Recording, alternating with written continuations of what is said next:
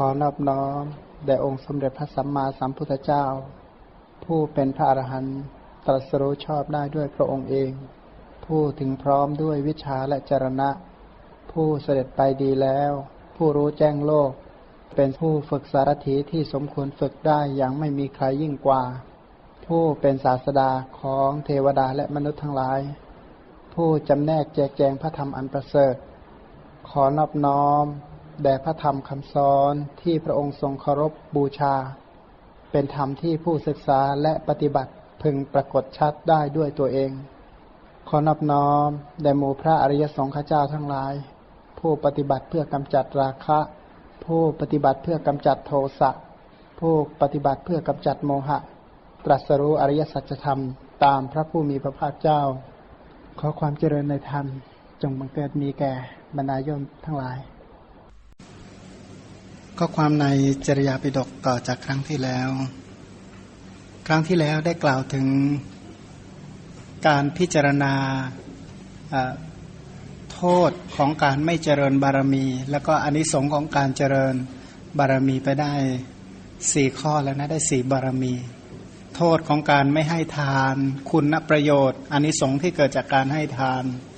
โทษที่เกิดจากการไม่รักษาศีล คุณประโยชน์บุญกุศลที่เกิดจากการรักษาศีล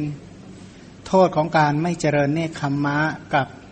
คุณประโยชน์อนนิสงส์ผลกำไรที่เกิดจากการเจริญเนคขมมะ โทษของการไม่มีปัญญา โทษของความโง่เขลาโทษของความเข้าใจผิดที่เป็นมิจฉาทิฏฐิทั้งหลาย กับอนนิสงส์ของสติปัญญาความรู้ เพราะปัญญาเนี่ยเป็นเหมือนกับดวงตา เป็นคำเดียวที่ใช้แทนคำว่าทัศนะเนี่ยนะปัญญานี่ใช้ใช้แทนศัพท์ทั่วๆไปคือทัศนะ ปัญญานี้แปลว่าความเห็นคำว่าเห็นในที่นี้เนี่ยนะเหมือนอย่างว่า ถ้าเรามีตาเดินทางในตอนกลางวันเนี่ยคือตัวเราเองก็มีตาด้วยอาศัยแสงสว่างด้วย มันทำให้สามารถเห็นที่สูงที่ต่ำที่เรียบที่ไม่เรียบ ที่ไหนควรไปที่ไหนไม่ควรไป ที่ไหนมีอันตราย ที่ไหนไม่มีอันตราย ด้วยอนุภาพของตาด้วยอนุภาพของแสงสว่างชั้นใด ชีวิตของผู้ที่มีปัญญาทั้งหลายก็ฉันนั้น จะมองเห็นว่าอะไรเป็นความสม่ำเสมอทางกาย อะไรเป็นความไม่สม่ำเสมอ อะไรเป็นคำพูดที่สม่ำเสมอ อะไรเป็นคำพูดที่ไม่สม่ำเสมอ แม้แต่ความคิดก็เหมือนกันว่า ความคิดไหนที่เหมาะสม ความคิดไหนที่ ไม่เหมาะสมความคิดไหนมีโทษ ความคิดไหนไม่มีโทษฉะนั้นการสร้างบารมีนี้อาศัยปัญญาในการสร้าง ถ้าหากว่าไม่มีปัญญา ในการสร้างบารมีก็ไม่สามารถจะสร้างบารมีจนประสบความสำเร็จ นี่มาดูว่าปัญญาที่ไปพิจารณาคุณประโยชน์อนนิสงค์ของการเจริญความเพียรบ้างเนี่ยนะซึ่งใครก็รู้อยู่แล้วว่าบุญกุศลคุณงามความดีก็คือทาน ทุกคนก็รู้ว่าการให้ทานนี่ดีและมีประโยชน์ การรักษาศีลดีมีประโยชน์ การเจริญเนคขมมะเจริญสมถะทั้งหลาย ทุกคนก็ยอมรับว่าดีมีประโยชน์ แม้แต่การเจริญปัญญาว่าคุณนประโยชน์อนนิสงค์ของปัญญานั้นดียิ่งใหญ่ ใครที่มีปัญญาผู้นั้นก็พ้นทุกข์ทีนี้รู้อยู่แล้วเนี่ยนะถามว่าความสำเร็จแห่งบุญกุศลเหล่านั้นดูได้จากอะไร ดูจากความเพียรว่าเพียรที่จะเจริญคุณธรรมเหล่านั้นไหมพันผู้ที่อาศัยข้อปฏิบัติที่ถูกต้อง มีความรู้ความเข้าใจที่ถูกต้อง แต่ถ้าอยู่ด้วยความเกียจคร้าน ไม่มีความเพียรริเริ่ม ไม่มีความเพียรที่บากบัน่น ไม่มีความเพียรที่ก้าวหน้าต่อต่อไปเนี่ยนะหยุดอยู่กับที่แล้วถอยหลังอย่างนี้นะคือสังสารวัตรมันไม่เหมือนอย่างอื่น ถ้าหยุดอยู่กับที่แล้วมันฉุดถอยหลังหมดเลย แต่ยิ่งมีแต่เพียรยิ่งยิ่งขึ้นไปเท่านั้นแหละ จึงจะประสบความสำเร็จ ทีนี้พูดถึงการพิจารณาในหน้า 607 บอกว่าอันหนึ่งกรรมคือการกระทำทั้งหลายที่เป็นโลกิยะ แม้ปรากฏอยู่ก็ไม่สามารถบรรลุได้ด้วยความเพียรชั้นต่ำนะในโลกนี้เนี่ยนะทำย่อๆแย่ๆเขาว่ากันนะอะไรก็ช่างเถอะแม้กระทั่งจับจับอะไรสักอย่างถ้าจับแบบไม่มั่น จับ แบบล้มหลวมเนี่ยนะแม้กระทั่งจับสมุดปากกาเนี่ยดินสอถ้าจับแบบล้มหลวมแล้วเขียนหนังสือดูสิชั้นใดทุกอย่างในโลกนี้ถ้าขาดความตั้งใจจริง ขาดความเพียรพยายามที่เหมาะสมที่สมควรแก่สิ่งนั้นๆ ไม่สำเร็จ แม้กระทั่งการเจริญกุศลทั้งหลายเนี่ยนะกุศลแต่ละระดับเช่น มหากุศลทั้งหลาย ถ้าความเพียรชั้นต่ำเจริญกุศลไม่ได้ สมถะทั้งหลาย ถ้าความเพียรชั้นต่ำ เจริญไม่ได้ คนรักษาศีลก็เหมือนกัน คนเกียจคร้านไม่สามารถจะรักษาศีลได้ ปัญญาเนี่ยนะปัญญานั้นคนขี้เกียจเนี่ยนะยากที่จะเจริญด้วยปัญญานี้ปัญญาที่เป็นโลกิยะยังต้องอาศัยความเพียร จะกล่าวไปยายถึงปัญญาที่เป็นโลกุตระ เพราะผู้ปรารบความเพียรไม่คำนึงถึงความทุกข์ยากลำบาก จึงสามารถบรรลุได้โดยไม่ยาก ที่จริงในโลกนี้เนี่ยนะคนที่ประสบความสำเร็จในเรื่องใด ๆ โดยมากเขาเพียรแค่ไหนรู้ไหมสละชีวิตแก่เรื่องนั้นเลยทุ่มเท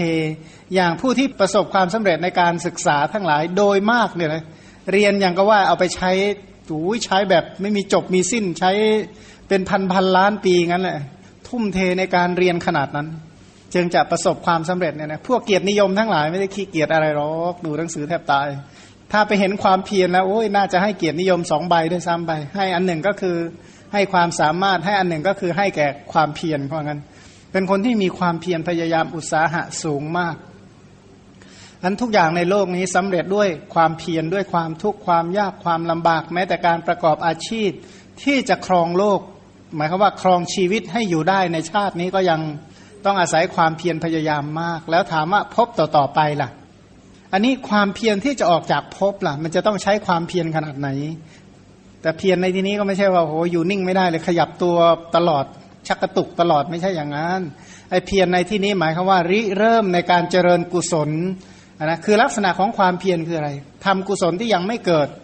ให้เกิดขึ้น รักษากุศลที่เกิดขึ้นแล้ว แล้วก็ทำกิจใหม่ ๆ อย่างนี้ตลอดทำกุศลใหม่ ๆ ที่ยังไม่เกิดให้เกิดที่เกิดขึ้นแล้วก็ รักษาที่ยังไม่เกิดก็ทำให้เกิดคือเพิ่มพูนพัฒนาให้ยิ่งขึ้นยิ่งขึ้นยิ่งขึ้นกำจัดอกุศลออกไปเรื่อยๆ จนกว่าจะไม่มีอกุศล จนกว่ากุศลจะเต็มเปี่ยมและบริบูรณ์ จริงอยู่จริงอยู่ตัวนี้แปลว่าศัพท์ที่เน้นตอกย้ำว่า ผู้มีความเพียรต่ำไม่สามารถจะปรารบว่า เราจักยังสรรพสัตว์ให้ข้ามพ้นจากห่วงสงสาร คนขี้เกียจเนี่ยนะบอกว่าจะช่วยให้คนอื่นพ้นจากวัฏทุกข์ได้อย่างไร เพราะตัวเองก็ยังฉุดตัวเองไม่ได้เนี่ยนะตัวเองก็ฉุดตัวเองออกจากวัฏฏะไม่ได้ และจะช่วยฉุดผู้อื่นให้ออกจากวัฏฏะได้อย่างไรพันผู้มีความเพียรชั้นต่ำเนี่ยช่วยใครไม่ได้หรอก ส่วนผู้มีความเพียรปานกลาง ปรารบแล้วก็ถึงที่สุดในระหว่าง แปลว่าทำไปได้ครึ่งหนึ่งก็เลิกเลย เพราะว่าอะไรก็ใช้เกียร์ต่ำเงินไปขึ้นไม่อะไรกันนะมันจน ลากตัวไปไม่ไหวว่างั้นนะนะอย่างที่สามบอกผู้มีความเพียรอุกฤษไม่เพ่งเล็งถึงความสุขของตัวเอง คือไม่อะไรในความสุขของตัว สละชีวิตทั้งหมด เพื่อประโยชน์แก่ความสุขแก่ สัตว์อื่น ผู้นั้นแหละจึงจะประสบความสำเร็จในการสร้างบารมีตามที่ปรารถนาเนี่ยนะถ้ายังอาลัยอาวรในความสุขของตัวอยู่ ยาก ที่จะตรัสรู้ได้นี่นะยากที่จะเป็นพระพุทธเจ้าได้ เพราะพระองค์บอกว่าพระองค์นี้ภาคเพียรพยายามอย่างคืนสุดท้ายเนี่ยนะพระองค์เพียรว่าไง ร่างกายของเราจะเหลือแต่หนังเอ็นกระดูกก็ตามที เนื้อและเลือดในสรีระจงเหือดแห้งไป ถ้าหากว่าเราไม่บรรลุด้วยความภาคเพียรของบุรุษด้วยความบากบั่นของบุรุษเราจะไม่เลิกเนี่ยนะหมายว่าสละชีวิตทุกอย่างเอาชีวิตเป็นเดิมพัน ทุ่มเทเอาจริงเอาจังมากเนี่ยนะเพราะเหตุนั้นเพึงพิจารณาถึงวิริยะสมบัติ หมายคว่าคุณประโยชน์ของผู้ที่ถึงด้วยความเพียร คนที่ประสบความสำเร็จเราเคยเห็นมั้งไหมคนขี้เกียจเนี่ยนะที่สำเร็จแต่ละสาขาแต่ละสาขาแต่ละสายแต่ละแขนงเนี่ยนะเขาได้ด้วยความภาคเพียรพยายามบากบัน่นคนที่ประสบความสำเร็จล้ำหน้าคนอื่น ก็คือคนที่ทำอะไรมากกว่าคนอื่น อย่างน้อยที่สุดถึงภายนอกดูไม่ทำแต่คิดในเรื่องนั้นมากกว่าคนอื่นคิดมากนักเนี่ยนะเป็นคนที่พิจารณามาก จึงจะประสบความสำเร็จณนะสิ่งนั้นๆ ได้ นี้ก็เหมือนกัน ผู้ที่จะนำตนออกจากวัฏฏะก็ต้องเพียรมากอยู่แล้ว แล้วผู้ที่จะนำตนออกด้วยและนำผู้อื่นออกด้วยมากกว่านั้นเรียกว่าพายเรือลำน้อยที่จะพาให้ตัวเองข้ามข้ามห่วงน้ำไปเนี่ยนะ ลำเดียวที่นั่งพอคนเดียวสบายๆก็ยังใช้ความเพียร ถามว่าแล้วต้องพายเรือใหญ่ ๆ ที่มีคนนั่งเต็มไปหมดนี่จะต้องเพียรขนาดไหนเนี่ยนะเพียรเป็นสองเท่า ไหนจะเพียรไหว้ด้วยตัวเอง ไหนจะเพียรชักชวนคนอื่นให้ช่วยๆกันไหว้เนี่ยนะกว่าจะประสบความสำเร็จไม่ใช่ของธรรมดาเรียกว่าเป็นผู้สมบูรณ์บริบูรณ์ด้วยความเพียรอีกอย่างหนึ่งพึงพิจารณาถึงคุณประโยชน์อนิสงค์ของความเพียรโดยในเป็นต้นอย่างนี้ว่า การปรารบความเพียรเพื่อถอนตนจากเปลือกตมคือสังสารวัตรของตนของบุคคลใด การถึงที่สุดในความปรารถนาในความเป็นผู้มีความเพียรย่อหย่อน แม้ของบุคคลนั้นไม่สามารถจะให้เกิดขึ้นได้ ไม่ต้องพูดถึงการสร้างอภินิหารเพื่อถอนโลกพร้อมทั้งเทวโลกกันละ เราไปศึกษาดูประวัติอริยสาวกเนี่ยมีใครขี้เกียจบ้างอะ อยู่ด้วยความเกียจคร้านอาเกียนไปด้วยกองกิเลสเนี่ยนะหมักหมมด้วยบาปอากุศลทั้งหลายเคยได้ยินไหมในศาสนาที่เป็นพระโสดาบันทำอย่างนั้นจนเป็นพระโสดาบันเนี่ยนะนอนกลิ้งเกลือกจนเป็นพระโสดาบันเนี่ยนะไม่มีมีแต่นอนและเจริญกรรมฐานแต่เรียกว่าอย่างพระรูปหนึ่งนะนะท่านเป็นบุรุษพิเศษ ไม่เหมือนคนอื่นมีอยู่องค์เดียวในศาสนานี้ ท่านเดินเนี่ยเดินเจ็ดวันเลย นั่งก็นั่งเจ็ดวัน ยืนก็ยืนเจ็ดวันนอนอีกเจ็ดวันบรรลุเลย แสดงว่ายืนทำอะไรยืนตั้งเจ็ดวัน เดินตั้งเจ็ดวัน นั่งตั้งเจ็ดวัน แล้วนอนเนี่ยไม่แทบไม่ลุกเลยเจ็ดวัน แล้วบรรลุได้นะนะท่านนอนยังไงจึงสามารถยังวิสุทธิเจ็ดให้เกิดขึ้นนะนะ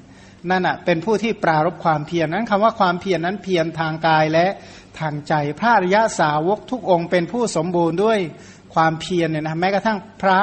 อัครสาวกท่านเหล่านั้นก็บรรลุได้ด้วยความเพียรนี้ขนาดยังประโยชน์ตนให้สำเร็จ เพียงแต่ช่วยเหลือตัวเองให้ออกจากวัฏฏะยังต้องเพียรถึงขนาดนั้น ไม่ต้องพูดถึงการสร้างอภินิหารตั้งความปรารถนาที่เรียกว่า เราข้ามแล้วจะให้ผู้อื่นข้ามด้วยนั้นน่ะหรือเรียกว่าจะยังโลกพร้อมทั้งเทวโลกให้ข้ามด้วยนั้นจะต้องภาคเพียรขนาดไหน แล้วเป็นความเพียรที่ ไม่มีเลิกราในระหว่าง เป็นการอธิษฐานความเพียรที่เรียกว่า ไม่มีอะไรทำให้ท่านเปลี่ยนใจได้เนี่ยนะเพราะอะไรทำไมจึงต้องเพียรมากมายขนาดนั้น เพราะหมู่แห่งกิเลสคือเครื่องเศร้ามองที่ประทุษร้ายทั้งหลาย เครื่องประทุษร้ายใจทั้งหลายมีราคะเป็นต้น เป็นสิ่งที่บุคคลห้ามได้ยากเหมือนคชสารตกมันก็ใครไปห้ามช้างตกมันดูสิ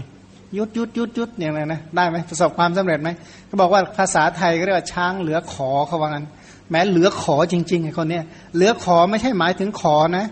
หมายคำว่าเอาขอสับจิกลงไปแล้วขุดขึ้น ขุดแล้วก็เรียกว่าขุดแล้วจิกขึ้น ขุดแล้วจิกขึ้น ขนาดนั้นยังเอาไม่อยู่เขาว่างั้น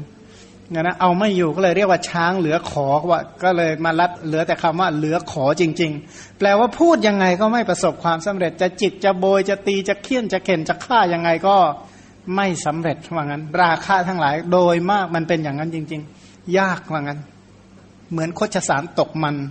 ก็บอกว่ามีอยู่ครั้งหนึ่งนะช้างช้างโคชสารตกมันเนี่ย มันไม่เคยเกรงกลัวอะไร โดยเฉพาะมันได้กลิ่นช้าง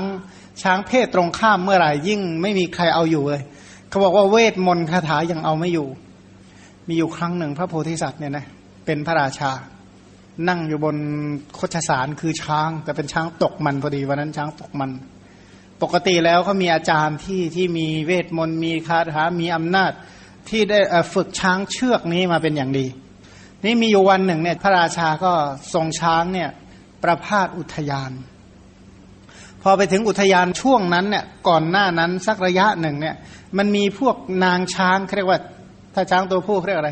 ช้างพลายใช่ไหมถ้าตัวเมียเรียกว่าช้างพัง พวกนางช้างเหล่านั้นก็มาอุจจาระปัสสาวะรถไว้ตามสวนนั้นไปหมดเลย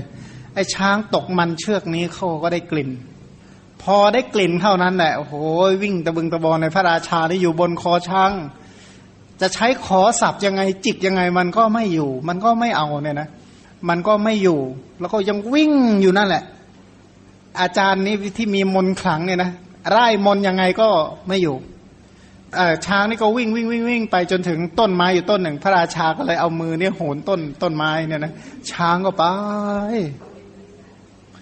ไปเนี่ยนะพอช้างไปเรียบร้อยไปไกลมาก พระราชาลงจากต้นไม้ เรียกอาจารย์ช้างมาไหนว่าท่านมีมนขลังเหมือนกัน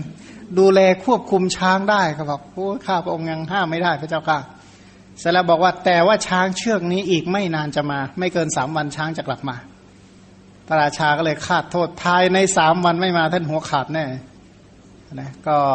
วันที่หนึ่งวันที่สองวันที่สามช้างก็กลับมาจริง ๆ ทีนี้พอกลับมาเนี่ยพระราชาก็สอบสวนว่าทำไมช้างเชือกนี้จึงกลับมา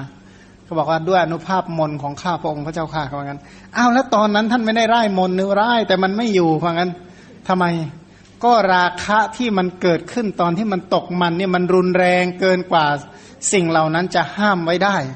ก็บอกว่าท่านว่าท่านว่ามีมนขลังเนี่ยท่านลองดูสิก็ก็เลยบอกว่าไร้มนปั๊บให้ช้างเนี่ยจับเหล็กมันยังจับเหล็กร้อนๆเนี่ยมันยังทำตามอนุภาพหมด แต่ว่าตอนที่ราคะกลุ่มรุมเนี่ยนะมนกระจายหมดว่างั้นเนอะ ทะลักมนท่วมมนก็บอกโอ้โหราคะของสัตว์ทั้งหลายทำไมมันแรงขนาดนี้ เพราะฉะนั้นถ้าเราดับราคะได้แล้วเราจะดับราคะแก่สัตว์อื่นด้วยเนี่ยนะนั่นก็เลยมีความคิดว่าเราจะต้องกำจัดราคะของเราให้ได้ แล้วเราจะช่วยสัตว์ทั้งหลายกำจัดราคะด้วยเพราะเหมือนกับเรียกว่าคดจะสารตกมันลองดูสิราคะนะเอาโทสะลองลองโกรธอะไรดู มันใช่ห้ามกันง่ายๆนะเออถ้าบอกว่า เอาโกรธอาจจะคุยกันได้แต่ถ้าเสียใจเรื่องใดเรื่องหนึ่งมาปลอบใจสิปลอบใจยังไงพ่อกำลังตายต่อหน้าต่อตาเนี่ยปลอบใจให้สบายใจดูสิ พูดยังไงให้สบายใจอะเงินหายไปทันทีหมดเนื้อหมดตัวพับหนึ่งเนี่ยพูดให้สบายใจดูพูดยังไงอะไม่ใช่ว่าจะปลอบกันง่ายๆเนี่ยนะแขนพิการเนี่ยขานขาดไปข้างหนึ่ง พูดให้สบายใจเลยว่า แขนเหลือข้างเดียวก็ดีนะนะไม่ใช่ของง่ายที่จะปลุกปลอบราคะ แล้วพูดให้เห็นอริยสัจนี่สิพูดยังไง นี่ทุกเนี่ยนะโอ้ยพูดไม่รู้กี่ร้อยคำนะคนพูดก็ยังไม่เห็นเลยว่างั้นนะได้ยินแต่ชื่อว่างั้นนะก็คือถ้าว่าราคะโทสะโมหานี่มันมีกำลังจริง ๆ ถ้าไม่มีปัญญาที่แข็งแรงเพียงพอ ไม่มีความเพียรที่บากบั่นจริง ๆ ยากว่างั้น เพราะการสมาทานถือเอากรรมกิเลสเป็นเครื่องประทุษร้ายนั้นเป็นเหตุ คือเพราะทุกคนแต่ละคนเนี่ยสมาทานราคะสมาทานโทสะสมาทาน โมหะถือเอาราคะโทสะโมหะที่จริงเนี่ยรู้ตัวไม่รู้ตัวก็ตามพฤติกรรมประจำวันของเราเนี่ยสมาทานแหมเรียกว่าขันเกลียวรัดทีละนิดทีละนิดขันตัวเองด้วยราคะโทสะโมหะ ราคะโทสะโมหะ เช่นเห็นปิยรูปสาตรูปก็ชอบ เห็นอปิยรูปอาสาตรูปก็ไม่ชอบ ไอ้ทั้งชอบและไม่ชอบก็โง่ทั้งคู่ ทีนี้มันก็สะสมสามตัวเนี่ยนะชอบไม่ชอบ โง่ชอบไม่ชอบ โง่โง่ชอบชอบ ชังชังชอบชอบชังชังก็ถือเอามาไม่ใช่ชาติเดียวเนี่ยนะนะมันโอ้ยมันแข็งแรงมากหนังเหนียวเขาว่างั้น กิเลสนี่มันหนังเหนียวมากเพราะถ้าสมาทานยึดถือ เอางี้เนี่ยว่าเห็นปั๊บโกรธเลยทันทีโดยที่ไม่ต้องอธิบายทั้งนั้นทำไมอะแปลกนั่นนะโกรธทันทีโดยไม่ต้องอธิบาย ชอบทันทีโดยไม่ต้องอธิบาย ไม่ต้องขยายความไม่ต้องอะไรทั้งนั้น ในแต่ละทวารนะฟังหนึ่งคำปั๊บเครียดทันทีเลย ฟังอีกคำปั๊บยิ้มหัวเราะราเลยนะ ทุกทวารเลยนะไม่ว่าจะวานตาทวารหูทวารจมูก ทวารลิ้นทวารกายหรือทวารใจเนี่ยนะมันมันสั่งสมถือเอากรรม ถือเอากิเลสเนี่ยมานาน ขณะเดียวกันสิ่งเหล่านี้ก็เป็นเช่นกับเพชฌฆาตที่เงื้อดาบ เพราะบาปอากุศลแต่ละอย่างแต่ละอย่างเนี่ยนะมันเป็นเครื่องหมายเครื่องหมาย อันนี้เป็นศัพท์โบราณสมัยใหม่ที่เรียกรหัสเนี่ยนะเป็นรหัสของอบายทุกติวินิบาตนรก ขณะเดียวกันนี่บาปอากุศลที่มันเหมือนกับเพชฌฆาตคอยตัดศีรษะคือกุศล ให้ตกไปสู่อบายทุกขติวินิบาตนรกเนี่ยมันเปิดอยู่ตลอดเวลามันถ้าไม่มีศีลเป็นเป็นกุญแจห้ามเนี่ยนะที่จะปิดประตูอบายเนี่ยนะถ้าไม่มีสมถาวิปัสนาเป็นต้นเป็นกุญแจห้าม ล็อกปิดประตูอบายเนี่ยยากเนี่ยนะเพราะมันเปิดเงื้อมอยู่ตลอดเวลา แล้วใจมันก็ฉุดลงไปตรงนั้นด้วย ฉุดลงไปตรงนั้นด้วย คือพูดอย่างนี้บางคนอาจจะเห็นไม่ชัด เชื่อไหมว่าสิ่งที่เราเห็นทุกอารมณ์เนี่ยฉุดเราตกนรกได้ ตกได้ยังไง ปัญหาว่ารู้ว่าประตูนรกมันคืออะไร ในโลกนี้เห็นอะไรบ้างที่ล่วงกรรมบทไม่ได้ ได้ยินอะไรบ้างสิ่งนั้นอะไม่เป็นที่ตั้งแห่งการล่วงกรรมบท เมื่อทุกอย่างเป็นที่ตั้งแห่งอกุศลกรรมบท แปลว่าตารางนิ้วไหนที่ไม่มีการโกง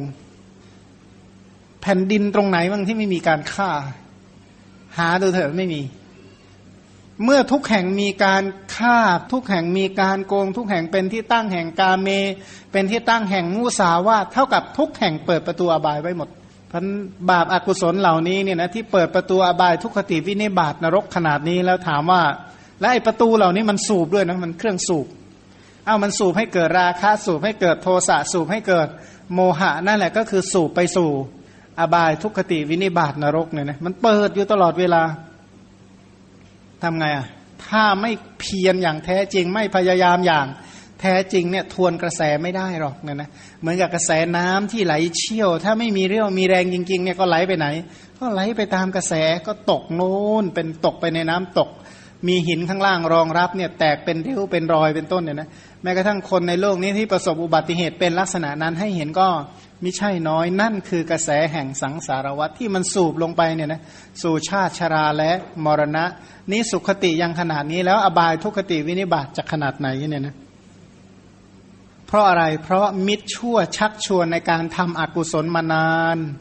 สั่งสมชำนาญแล้วโดยปกติเนี่ยนะคำของคนชั่วฟังโอ้ยฟังแล้วเข้าใจทันที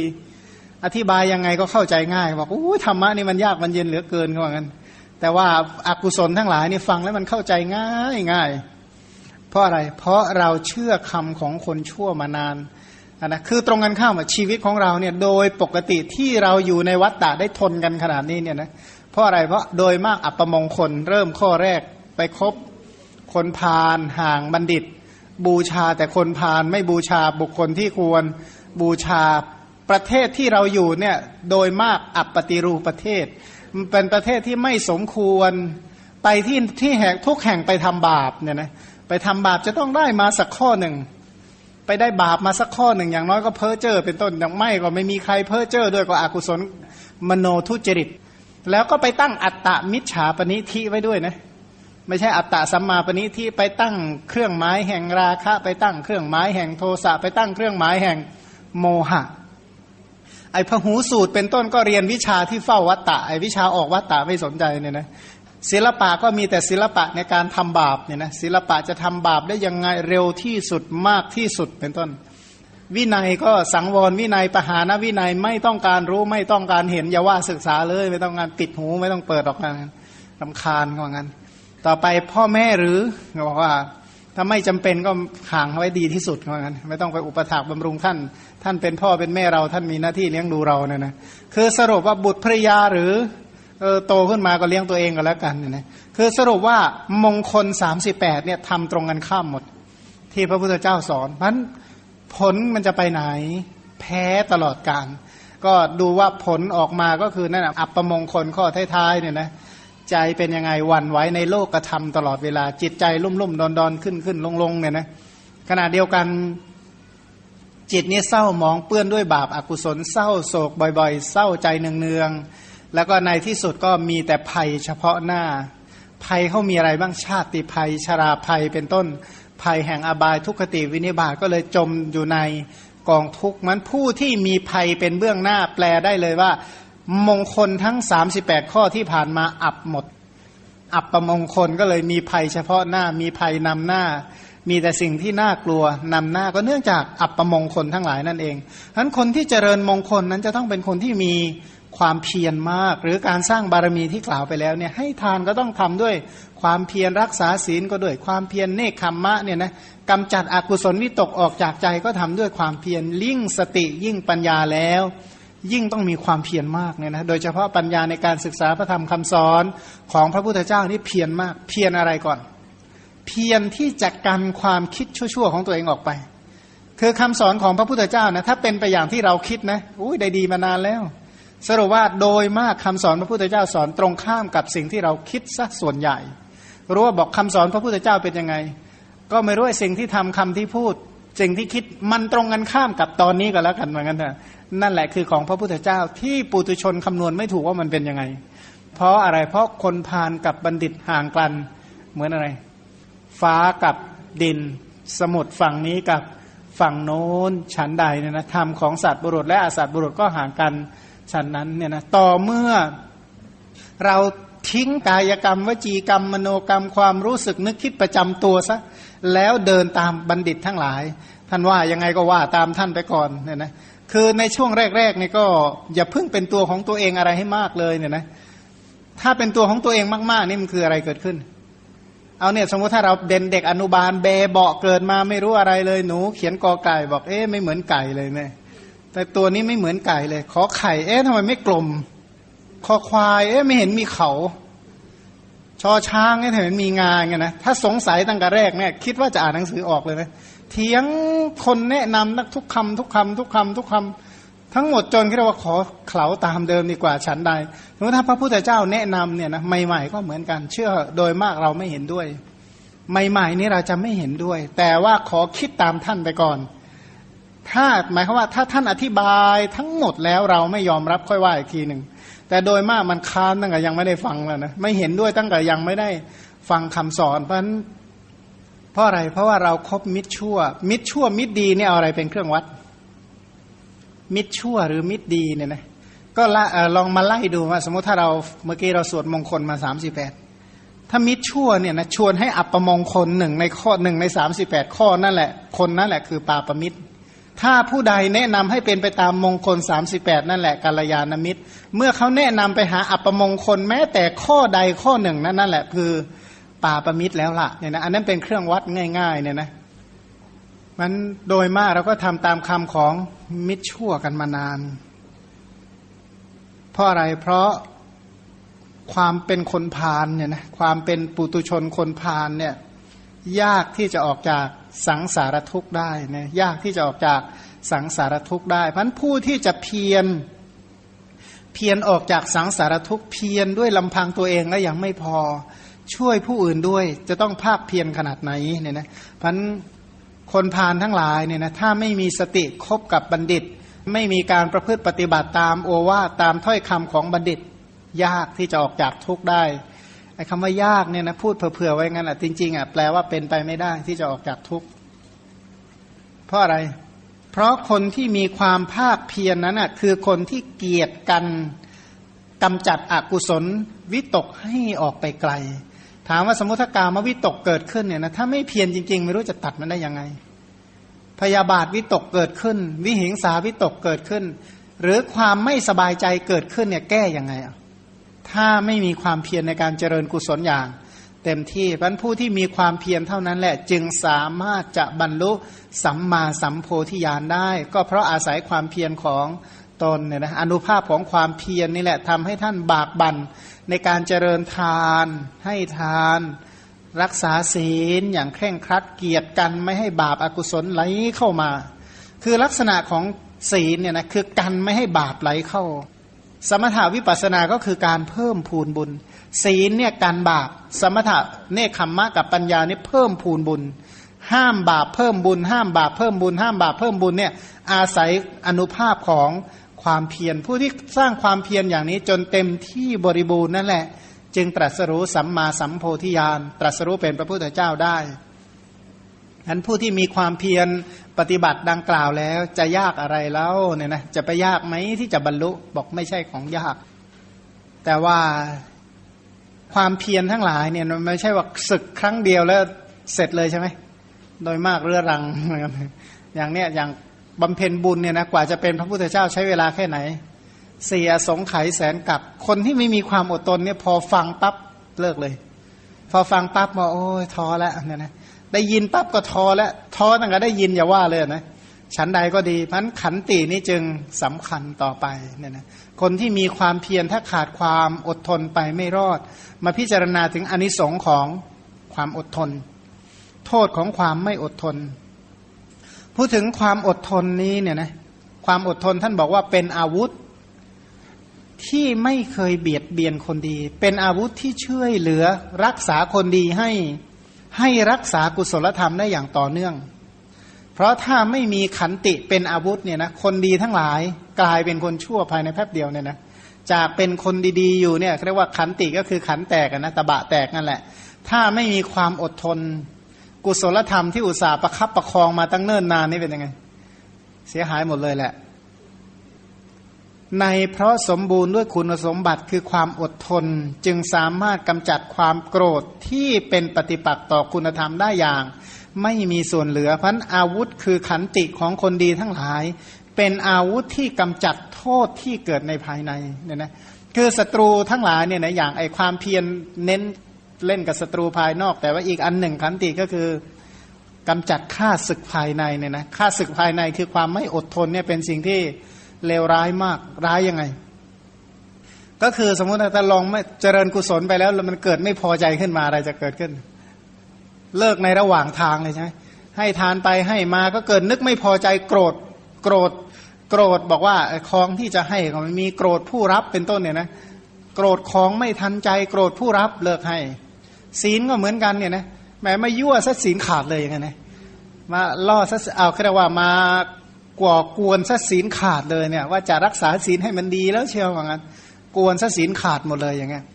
หรือไม่ถ้าไม่มีความอดทนเนี่ยนะอย่างโดยเฉพาะสมถะทั้งหลายเจริญไปรอดไหมไม่ยาก ปัญญาทั้งหลายยิ่งยิ่งยากเข้าไปอีก เพราะความอดทนนั้นท่านบอกว่าเป็นอาวุธของคนดีที่กำจัดโทษภายในที่มันกำเริบออกมาภายในเนี่ยนะ ขณะเดียวกันขันตินี้เป็นเครื่องประดับของผู้สามารถครอบงำผู้อื่นได้ ก็คิดดูนะว่าคนในโลกนี้คนอดทนกับคนไม่อดทนเนี่ยคนไหนน่ากลัวที่สุด ใครคือคนที่มีอำนาจจริงๆเนี่ยนะระหว่างคนสองคนที่อดทนกับไม่อดทนอย่างชีวิตของเราถ้าใช้ชีวิตด้วยความอดทนกับชีวิตแบบ ไม่อดทนเนี่ยผลจะออกมาคนละอย่างเลยเนี่ยนะผลออกมาคนละอย่างเพราะนั้นความอดทนนั้นจึงถือว่าเป็นสิ่งที่ทำให้คนอื่นเกรงขามได้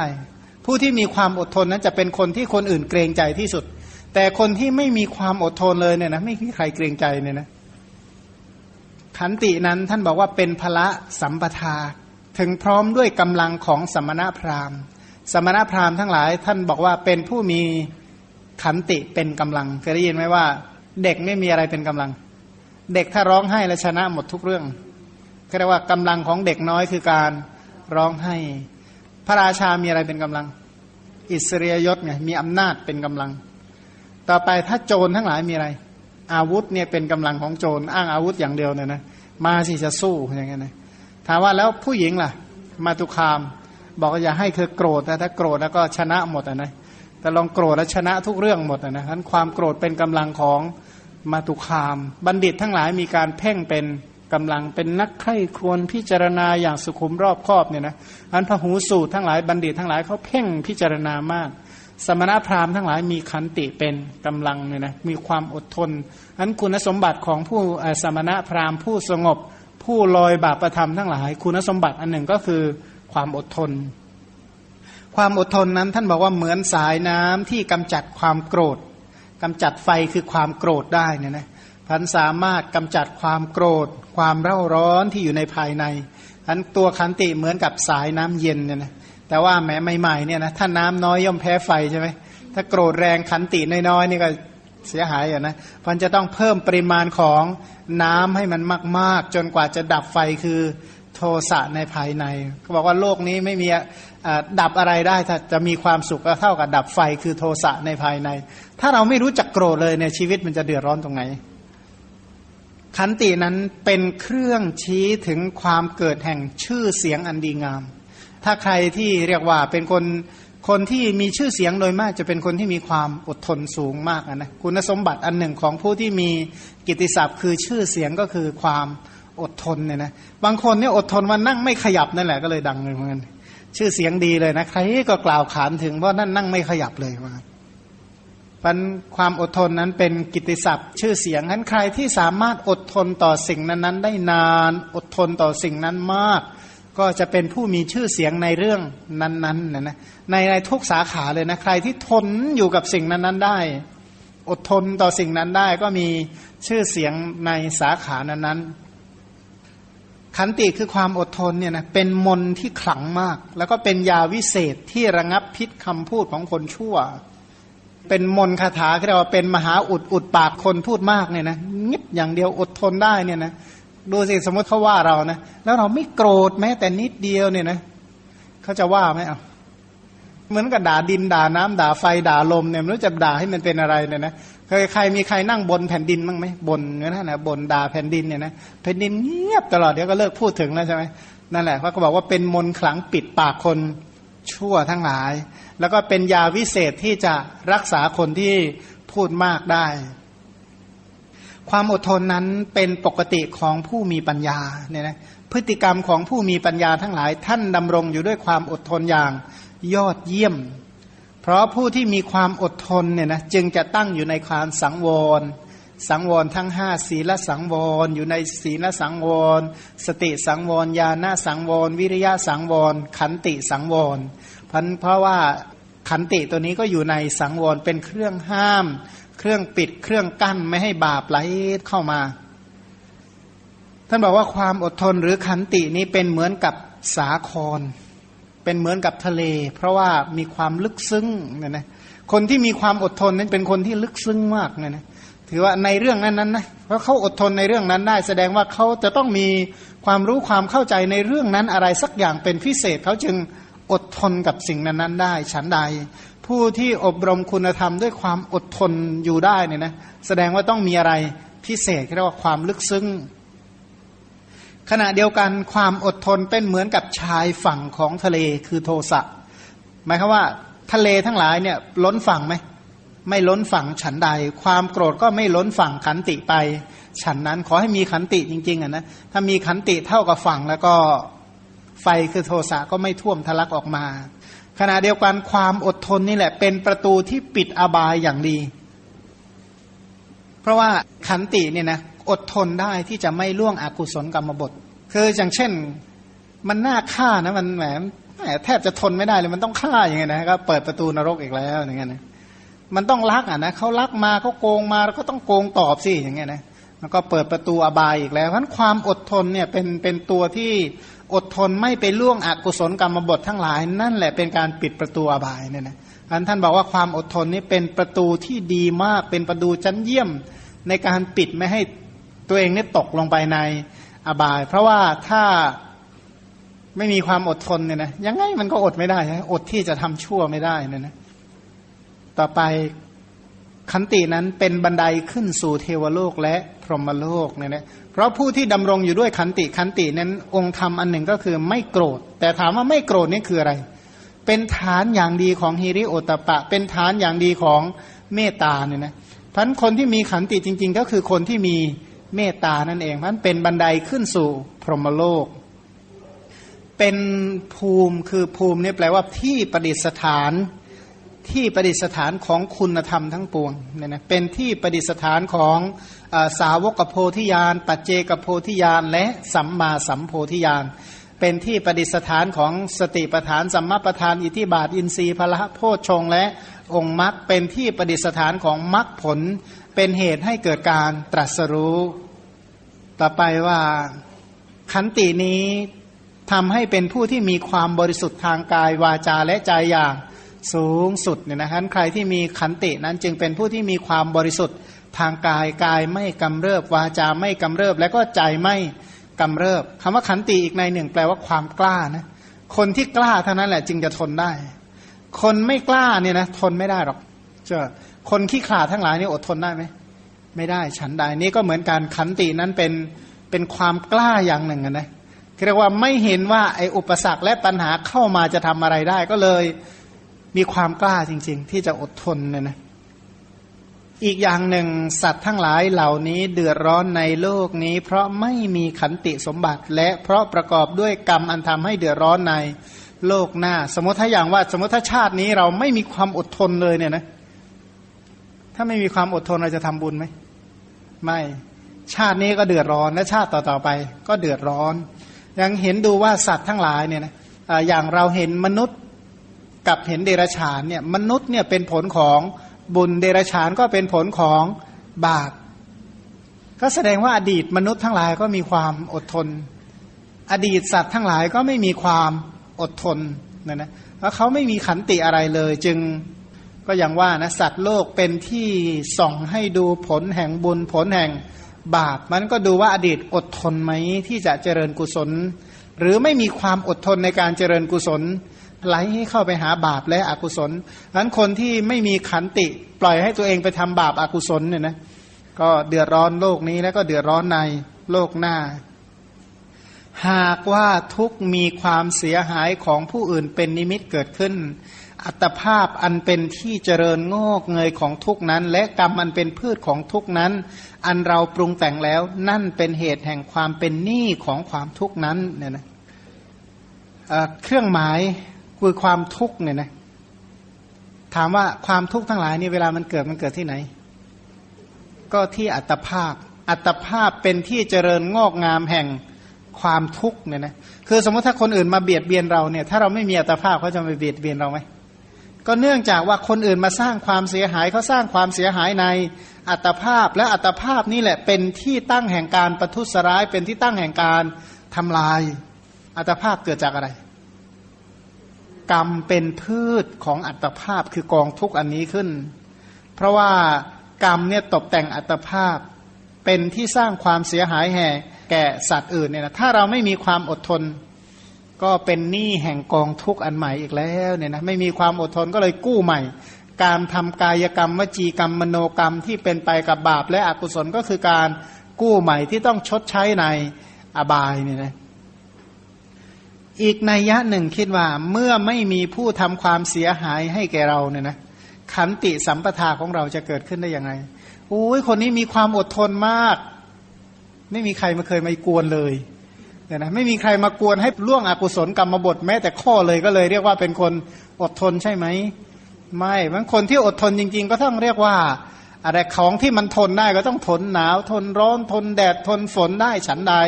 คนที่มีขันติเนี่ยนะเมื่อไปเจอเหตุการณ์เลวร้ายก็ยังรักษากุศลธรรมเอาไว้ได้ จึงจะเรียกว่าคนมีความอดทนเนี่ยนะไม่ต้องให้มีอะไรมารบกวนเลยบอกว่าเป็นคนมีความอดทนสูงมาก โดยที่ไม่เคยมีอุปสรรคไม่เคยมีปัญหา อย่างนี้เรียกว่าคนอดทนไหมไม่แต่คนที่อดทนจริงๆเนี่ยคือคนที่ไม่ได้มองว่าอะไรเป็นอุปสรรค แต่ไม่ใช่อุปสรรคไม่มี แต่ไม่มองว่าเป็นอุปสรรคก็มองว่าดูซิว่าจะแก้ปัญหาเหล่านี้อย่างไร ก็มองว่าเป็นสิ่งที่ท้าทายต่อสติปัญญาด้วยซ้ำไป เรียกว่าเป็นคนที่มีความอดทน แม้หากว่าบัดนี้ผู้นี้ไม่สร้างความเสียหายให้แก่เรา จริงอยู่ผู้นี้ตอนนี้เขาสร้างความเสียหายให้แก่เรา แต่ในอดีตเขาเคยมีอุปการะแก่เรานะ ใครมั่งไม่เคยเป็นอุปการะแก่ใครในโลกนี้ อันยาวนานเลยนะอดีตมาเนี่ยสังสารวัตรอันเนิ่นนานเนี่ยเขาไม่เคยมีอุปการะอะไรแก่เราเลยหรือ จริงอยู่ตอนนี้เขาจะสร้างความเสียหายให้แก่เรา แต่อดีตเขาคือผู้มีอุปการะเนี่ยนะแล้วจะเอาเอามาเก็บไว้โกรธทำไมเขางั้น อีกอย่างหนึ่งผู้ไม่ทำให้เสียหายนั่นแหละ เป็นผู้มีอุปการะ เพราะมีขันติเป็นนิมิต สัตว์ทั้งหลายเหล่านี้ทั้งหมดเป็นเช่นกับบุตรของเรา พระโพธิสัตว์ทั้งหลายท่านมีความคิดว่าสรรพสัตว์ทั้งหมดคือลูกของท่านนะนะใครจะโกรธในความผิดที่บุตรทำได้เนี่ยนะยากนะหายากมากที่พ่อแม่พยาบาทลูก โทษทานมันอุจจาระปัสสาวะใส่ตั้งแต่เด็ก ๆ ผูกเวรมีไหมแหมก็ถือว่าเกินไปนะพ่อแม่ที่เป็นลักษณะนั้นนะหายากเต็มที คือเพราะว่าคนที่มีสามัญญสำนึกในความเป็นพ่อเป็นแม่จริง ๆ เนี่ยนะ เขาไม่ได้มองว่าลูกทำกับตัวเช่นใดว่าลูก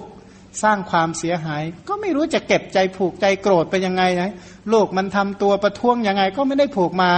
เก็บมาโกรธมาน้อยใจมาเสียใจมาเศร้าใจฉันใด พระโพธิสัตว์ทั้งหลาย ท่านมองเห็นสรรพสัตว์ทั้งหลายว่าเป็นเช่นกับลูกของท่านเนี่ยนะไปถือโทษโกรธเคืองทำไมมันก็ลูกของเรา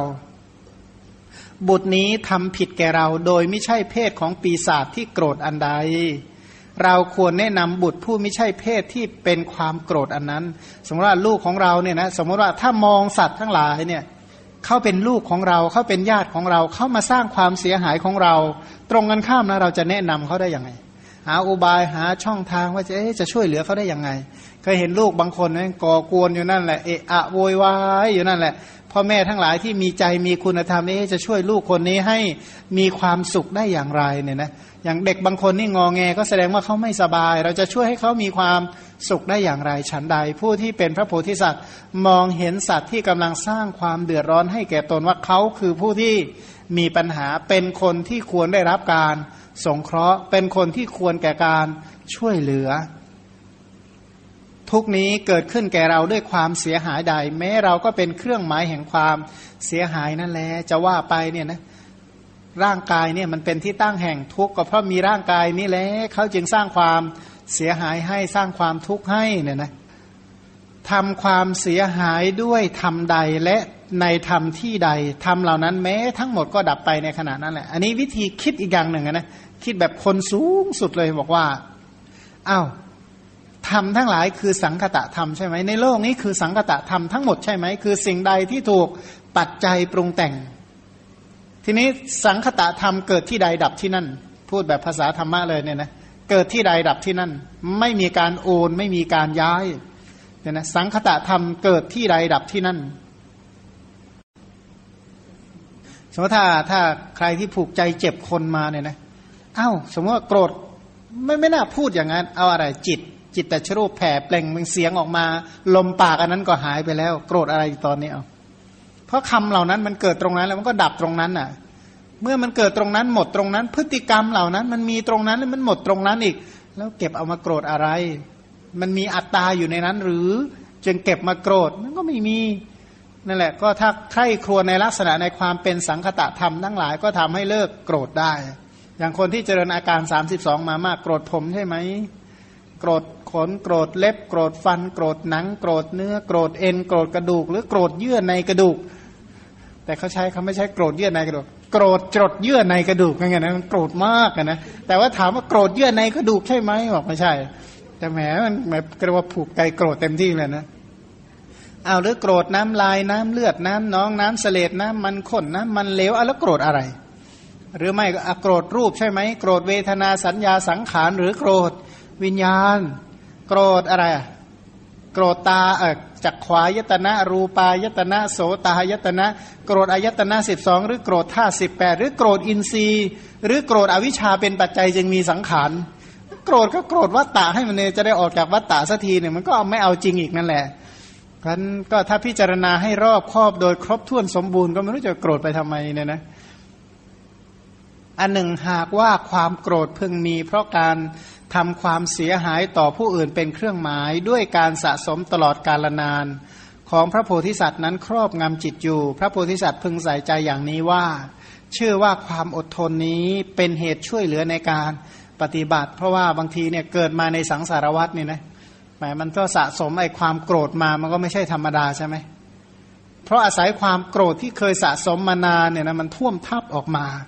ต้องศึกษาไว้ว่าความอดทนนี้เป็นเหตุช่วยให้เราประพฤติปฏิบัติในการเจริญโพธิญาณให้ประสบความสำเร็จนะ ถ้าเราไม่อดทน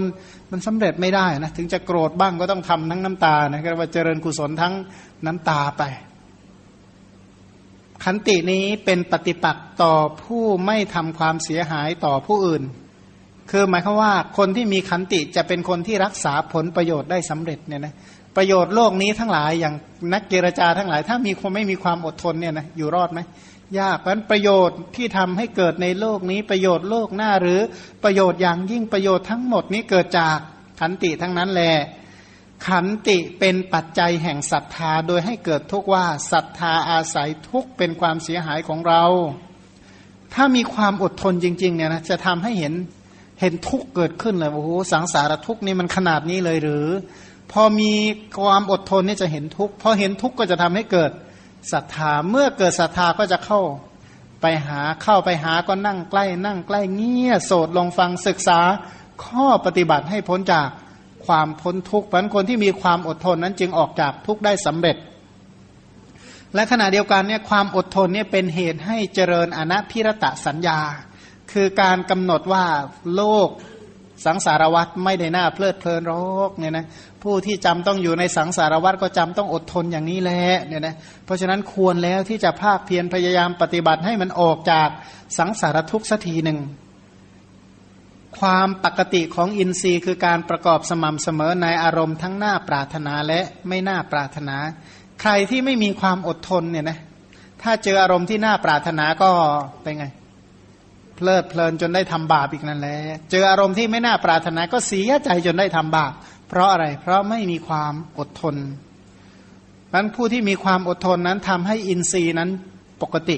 คือหมายความว่ามีความสม่ำเสมอในอารมณ์ที่น่าปรารถนาและไม่น่าปรารถนาเนี่ยนะพันถ้าหากว่าเราไม่มีความอดทนเนี่ยจะเป็นยังไงสีหน้าท่าทางแววตาเป็นต้นเนี่ยนะเมื่อเจอสิ่งที่น่าปรารถนา หรือเจอสิ่งที่ไม่น่าปรารถนา ถามว่าคนที่โกรธเนี่ยนะผู้ตกอยู่ในอำนาจของความโกรธ มัวเมาด้วยอำนาจของความโกรธใจเป็นยังไงฟุ้งซ่านสินิวรณ์ทุกข้อเนี่ยนะเป็นเหตุให้ใจฟุ้งซ่านในสัตว์ผู้ตกอยู่ในอำนาจของความโกรธนั้นจะได้อะไรด้วยการช่วยเหลือ แปลว่าคนที่โกรธเนี่ยนะใครอยากช่วยเหลือบ้างอะมีใครจะเห็นใจบ้างโอ้ยสงสารเขาจริง ๆเขาเป็นคนมักโกรธมาก เห็นใจเขาเป็นพิเศษ คือโรคกายกับโรคใจนี่มันแปลกนะถ้าโรคกายถ้าป่วยมากเท่าไหร่คนจะสงสารเท่านั้น แต่โรคใจเนี่ยนะถ้ากิเลสแรงเท่าไหร่โทสะแรงเท่าไหร่ คนรังเกียจมากเท่านั้นมันตรงกันข้าม เพราะฉะนั้นถ้าเราตกอยู่ในอำนาจความโกรธบ่อยๆ แล้วใครอยากจะสงเคราะห์เรา ใครอยากจะช่วยเหลือเรา บัณฑิตทั้งหลายเขาจะสอนเราหรือเขาจะกล้าบอกเราหรือเป็นต้นเนี่ยนะเพราะอะไรเพราะว่าเขากลัวปากเป็นเหมือนเข็มของเราที่จะไปทิ่มเขาคืนเนี่ยนะเเพราะฉะนั้นความโกรธนี่จะเรียกว่าคนมักโกรธนั้นจึงยากที่จะได้รับการช่วยเหลือการเกื้อกูล ต่อไปนะบอกว่าอีกในหนึ่งเนี่ยนะเป็นความพิเศษเป็นวิธีคิดที่เนี่ยมาเจอในจริยาปิฎกเนี่ยชอบมาก ท่านบอกว่าสัตว์เหล่านี้ทั้งหมดพระสัมมาสัมพุทธเจ้า พระองค์ปกปักคุ้มครองสัตว์เหล่านั้นเหมือน สัตว์เหล่านั้นเกิดจากอกของพระองค์ถ้างั้นเราก็โกรธลูกพระพุทธเจ้าสิเนี่ย แปลว่าเราไม่ควรทำใจให้โกรธในสัตว์เหล่านั้น เขาเป็นลูกพระพุทธเจ้าเราไปโกรธลูกพระพุทธเจ้าได้ยังไงใช่ไหมเพราะพระพุทธเจ้าปกปักคุ้มครองสรรพสัตว์ทั้งหลายเหมือนลูกที่เกิดจากใจของพระองค์อะทำไมเราต้องไปโกรธลูกพระพุทธเจ้าด้วยไม่บาปแย่แล้วเนี่ยเนี่ยนะก็อันนี้ก็เป็นวิธีคิดที่เรียกว่าท่านฉลาดมากนะ เมื่อผู้ทำความผิดมีอุปการะคุณมีพระคุณกว่าเรา เราก็ไม่ควรโกรธต่อผู้ที่มีอุปการะคุณ เขามีอุปการะคุณมากแก่เราขนาดนี้แล้วไปโกรธทำไม เขาจะผิดบ้างพลาดบ้างจะเป็นไรไปเนี่ยนะที่เราก็พลาดมาไม่รู้กี่พันอย่างแล้วเนี่ยนะทำเป็นให้อภัยเสมอทีผู้มีพระคุณผิดพลาดบ้างทำเป็นอดทนไม่ได้อย่างเงี้ยนะนั่นก็อันนี้มันถ้าจะโกรธผู้มีพระคุณก็ให้ระลึกว่า เขาเป็นผู้มีพระคุณนะ ไปโกรธผู้มีพระคุณทำไม เนี่ยนะ ต่อไปเมื่อไม่มีคุณอะ เป็นคนที่เลวสิ้นดีเลยเนี่ยนะทำผิด อันนี้ต้องสงสารเป็นพิเศษเขาเป็นคนที่น่าสงสารเป็นพิเศษ เขาเลวขนาดนี้เนี่ยนะชาตินี้เขาเดือดร้อนขนาดนี้และชาติต่อต่อไปเขาจะเดือดร้อนขนาดไหนนะ มองเห็นเส้นทางของชีวิตของเขาเขาจะน่าสงสารขนาดไหน หรือเรานี่มันใจดำมากเนี่ยนะ แช่งเลยให้ตกนรกหลายกับหลายกันตกนรกเป็นกับกับเนี่ยนะเกิดมาชาติใดให้แหมใจเนี่ยโหดร้ายเหี้ยมโหดอมหิต มองใครก็แตกทำลายเป็นจุนวิจุนไปขนาดนั้น หรือเหี้ยมขนาดนั้นโอ้ยถ้าเหี้ยมขนาดนั้นเนี่ยนะคนอื่นเขาก็จะคิดยังไงกับเรา ก็เหมือนกันนั่นแหละ เพราะเราควรจะสงสารเขาให้มากว่าถ้าเราเองไปตกอยู่ในสภาพเช่นเขา เราจะน่าสงสารขนาดไหนเนี่ยนะ อีกอย่างหนึ่งยศคือบริวารอันเป็นคุณของเราย่อมเสื่อมไป เพราะความโกรธ เอาแง่ความโกรธเนี่ยนะถ้าสมมติถ้าเราโกรธเนี่ยมีใครอยู่ต่อหน้าเราบ้างไหมสมมติว่าของมากำลังบรรยายบรรยายเกิดนึกอยากด่าขึ้นมาโกรธก็เลยด่าไปใหญ่เลยนะภายในสามนาทีแค่นั้นนะหายหมดเลยอะนะ เพราะอะไรสลายวงเนี่ยนะวงสลายว่างั้นเถอะเพราะอะไรก็บริวารทั้งหลายคำว่าบริวารก็คือพักพวกเพื่อนฟูงเนี่ยนะก็ลองใครที่ไม่อยากมีเพื่อนนะก็แกล้งเอะอะโวยวายสักพักเดี๋ยวก็หมดแล้วเดี๋ยวก็ได้อยู่คนเดียวจริงๆอะนะแกล้งโวยวายดูเถอะเพราะอะไรเพราะว่าคนที่มีความโกรธเนี่ยนะยศไม่มี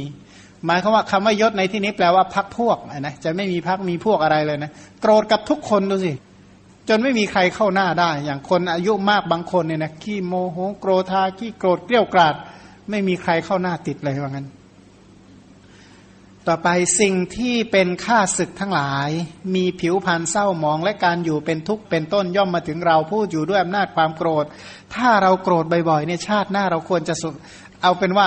ขณะที่เราโกรธเนี่ยนะสีหน้าเราเป็นยังไง ชาติหน้าเราก็นั่นแหละสร้างเหตุไว้เป็นอย่างนั้น ถ้าโกรธจนสร้างหน้าบิดหน้าเบี้ยวชาติหน้าก็ได้เบี้ยวอย่างที่ที่เนี่ยนะเคยเคยสังเกตดูว่าทำไมบางคนเนี่ยเกิดมาหน้าตาทำไมมันบิดมันเบี้ยวมันหงิกมันงออะไรขนาดนั้นเนี่ยนะเรามาดูคนโกรธแล้วไม่ค่อยต่างอะไรกันเนี่ยนะก็เหตุเช่นใดผลก็เช่นนั้นนั่นแหละ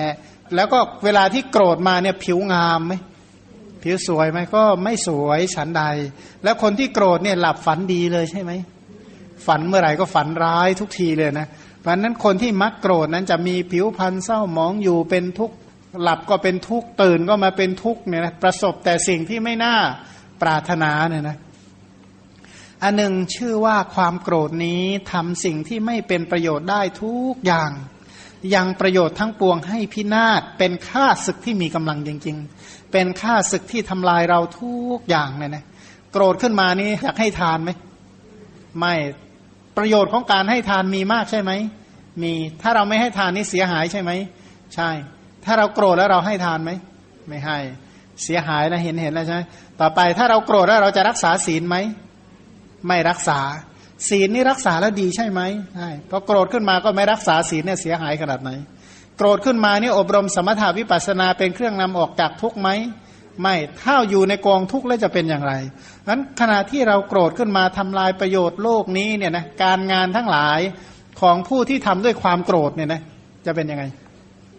ก็มีมีแต่ความเสียหายเหมือนกับคนขับรถด้วยความโกรธเลยจะเป็นยังไง ก็ ดูท่าจะอายุไม่ยืนเนี่ยนะเพราะประโยชน์โลกนี้ก็เสียหายประโยชน์พบต่อต่อไปก็เสียหายเสียหายหมดเลยเหมือนกันเมื่อมีขันติฆ่าศึกไรๆก็ไม่มี คนที่มีความอดทนนี่ไม่มีศัตรูเนี่ยนะจะไม่มีเวรไม่มีศัตรูเลยนะ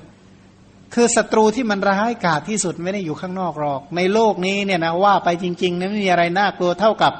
โทสะที่อยู่ในใจเราโรกเนี่ยนะเพราะว่าไม่มีใครแช่งใครให้ตกนรกได้ใครมาดักขุดหลุมเราให้ตกนรกได้ไหมไม่ได้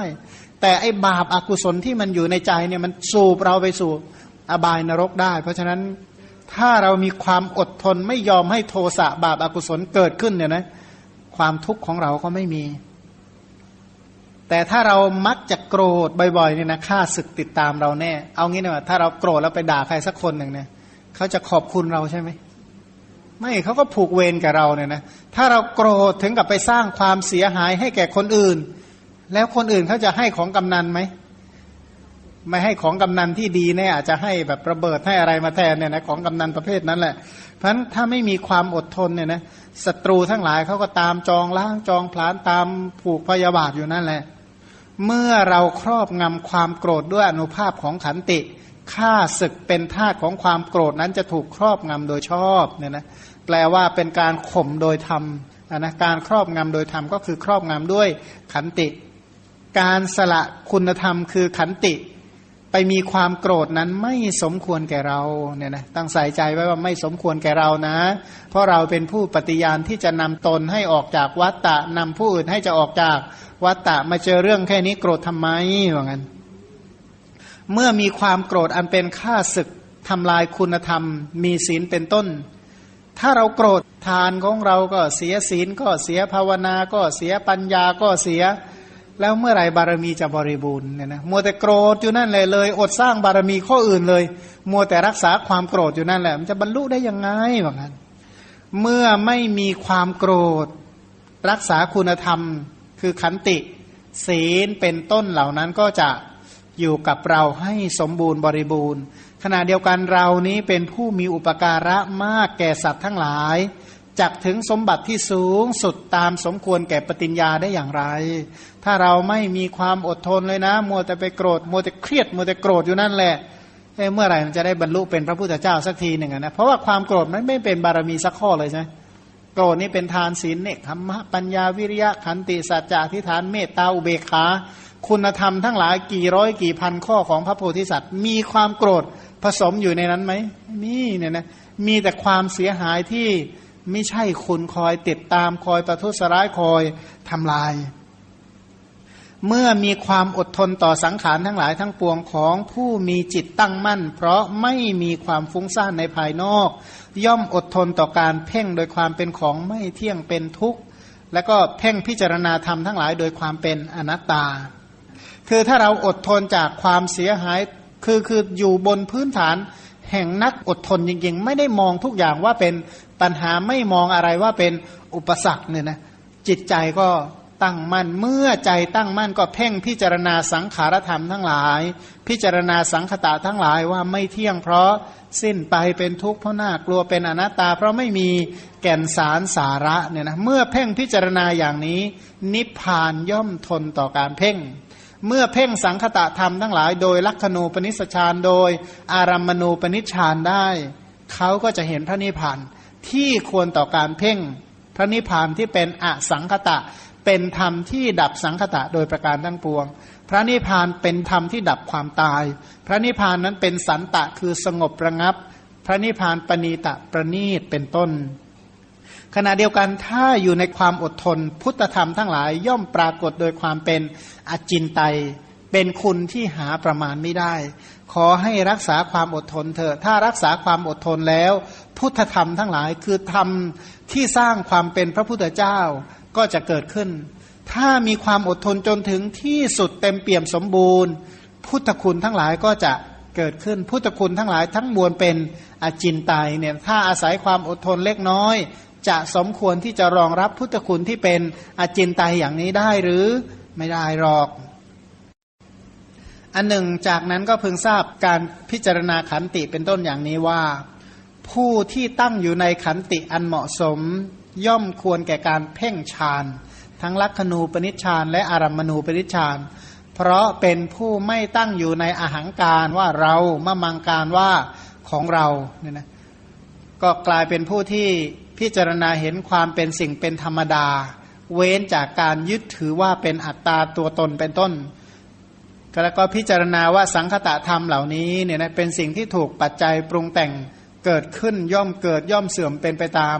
ปัจจัยของตัวของตัวเนี่ยนะสังขารธรรมทั้งหลายเกิดจากการประชุมปรุงแต่งขึ้น จึงไม่มีการมาจากที่ไหน เมื่อสิ่งเหล่านั้นเนี่ยสลายไปเพราะสิ้นปัจจัยก็ไม่มีการไปใน ที่ไหนสังขารธรรมทั้งหลายก็ไม่มีการตั้งมั่นอยู่ในที่ใด ๆ อย่าง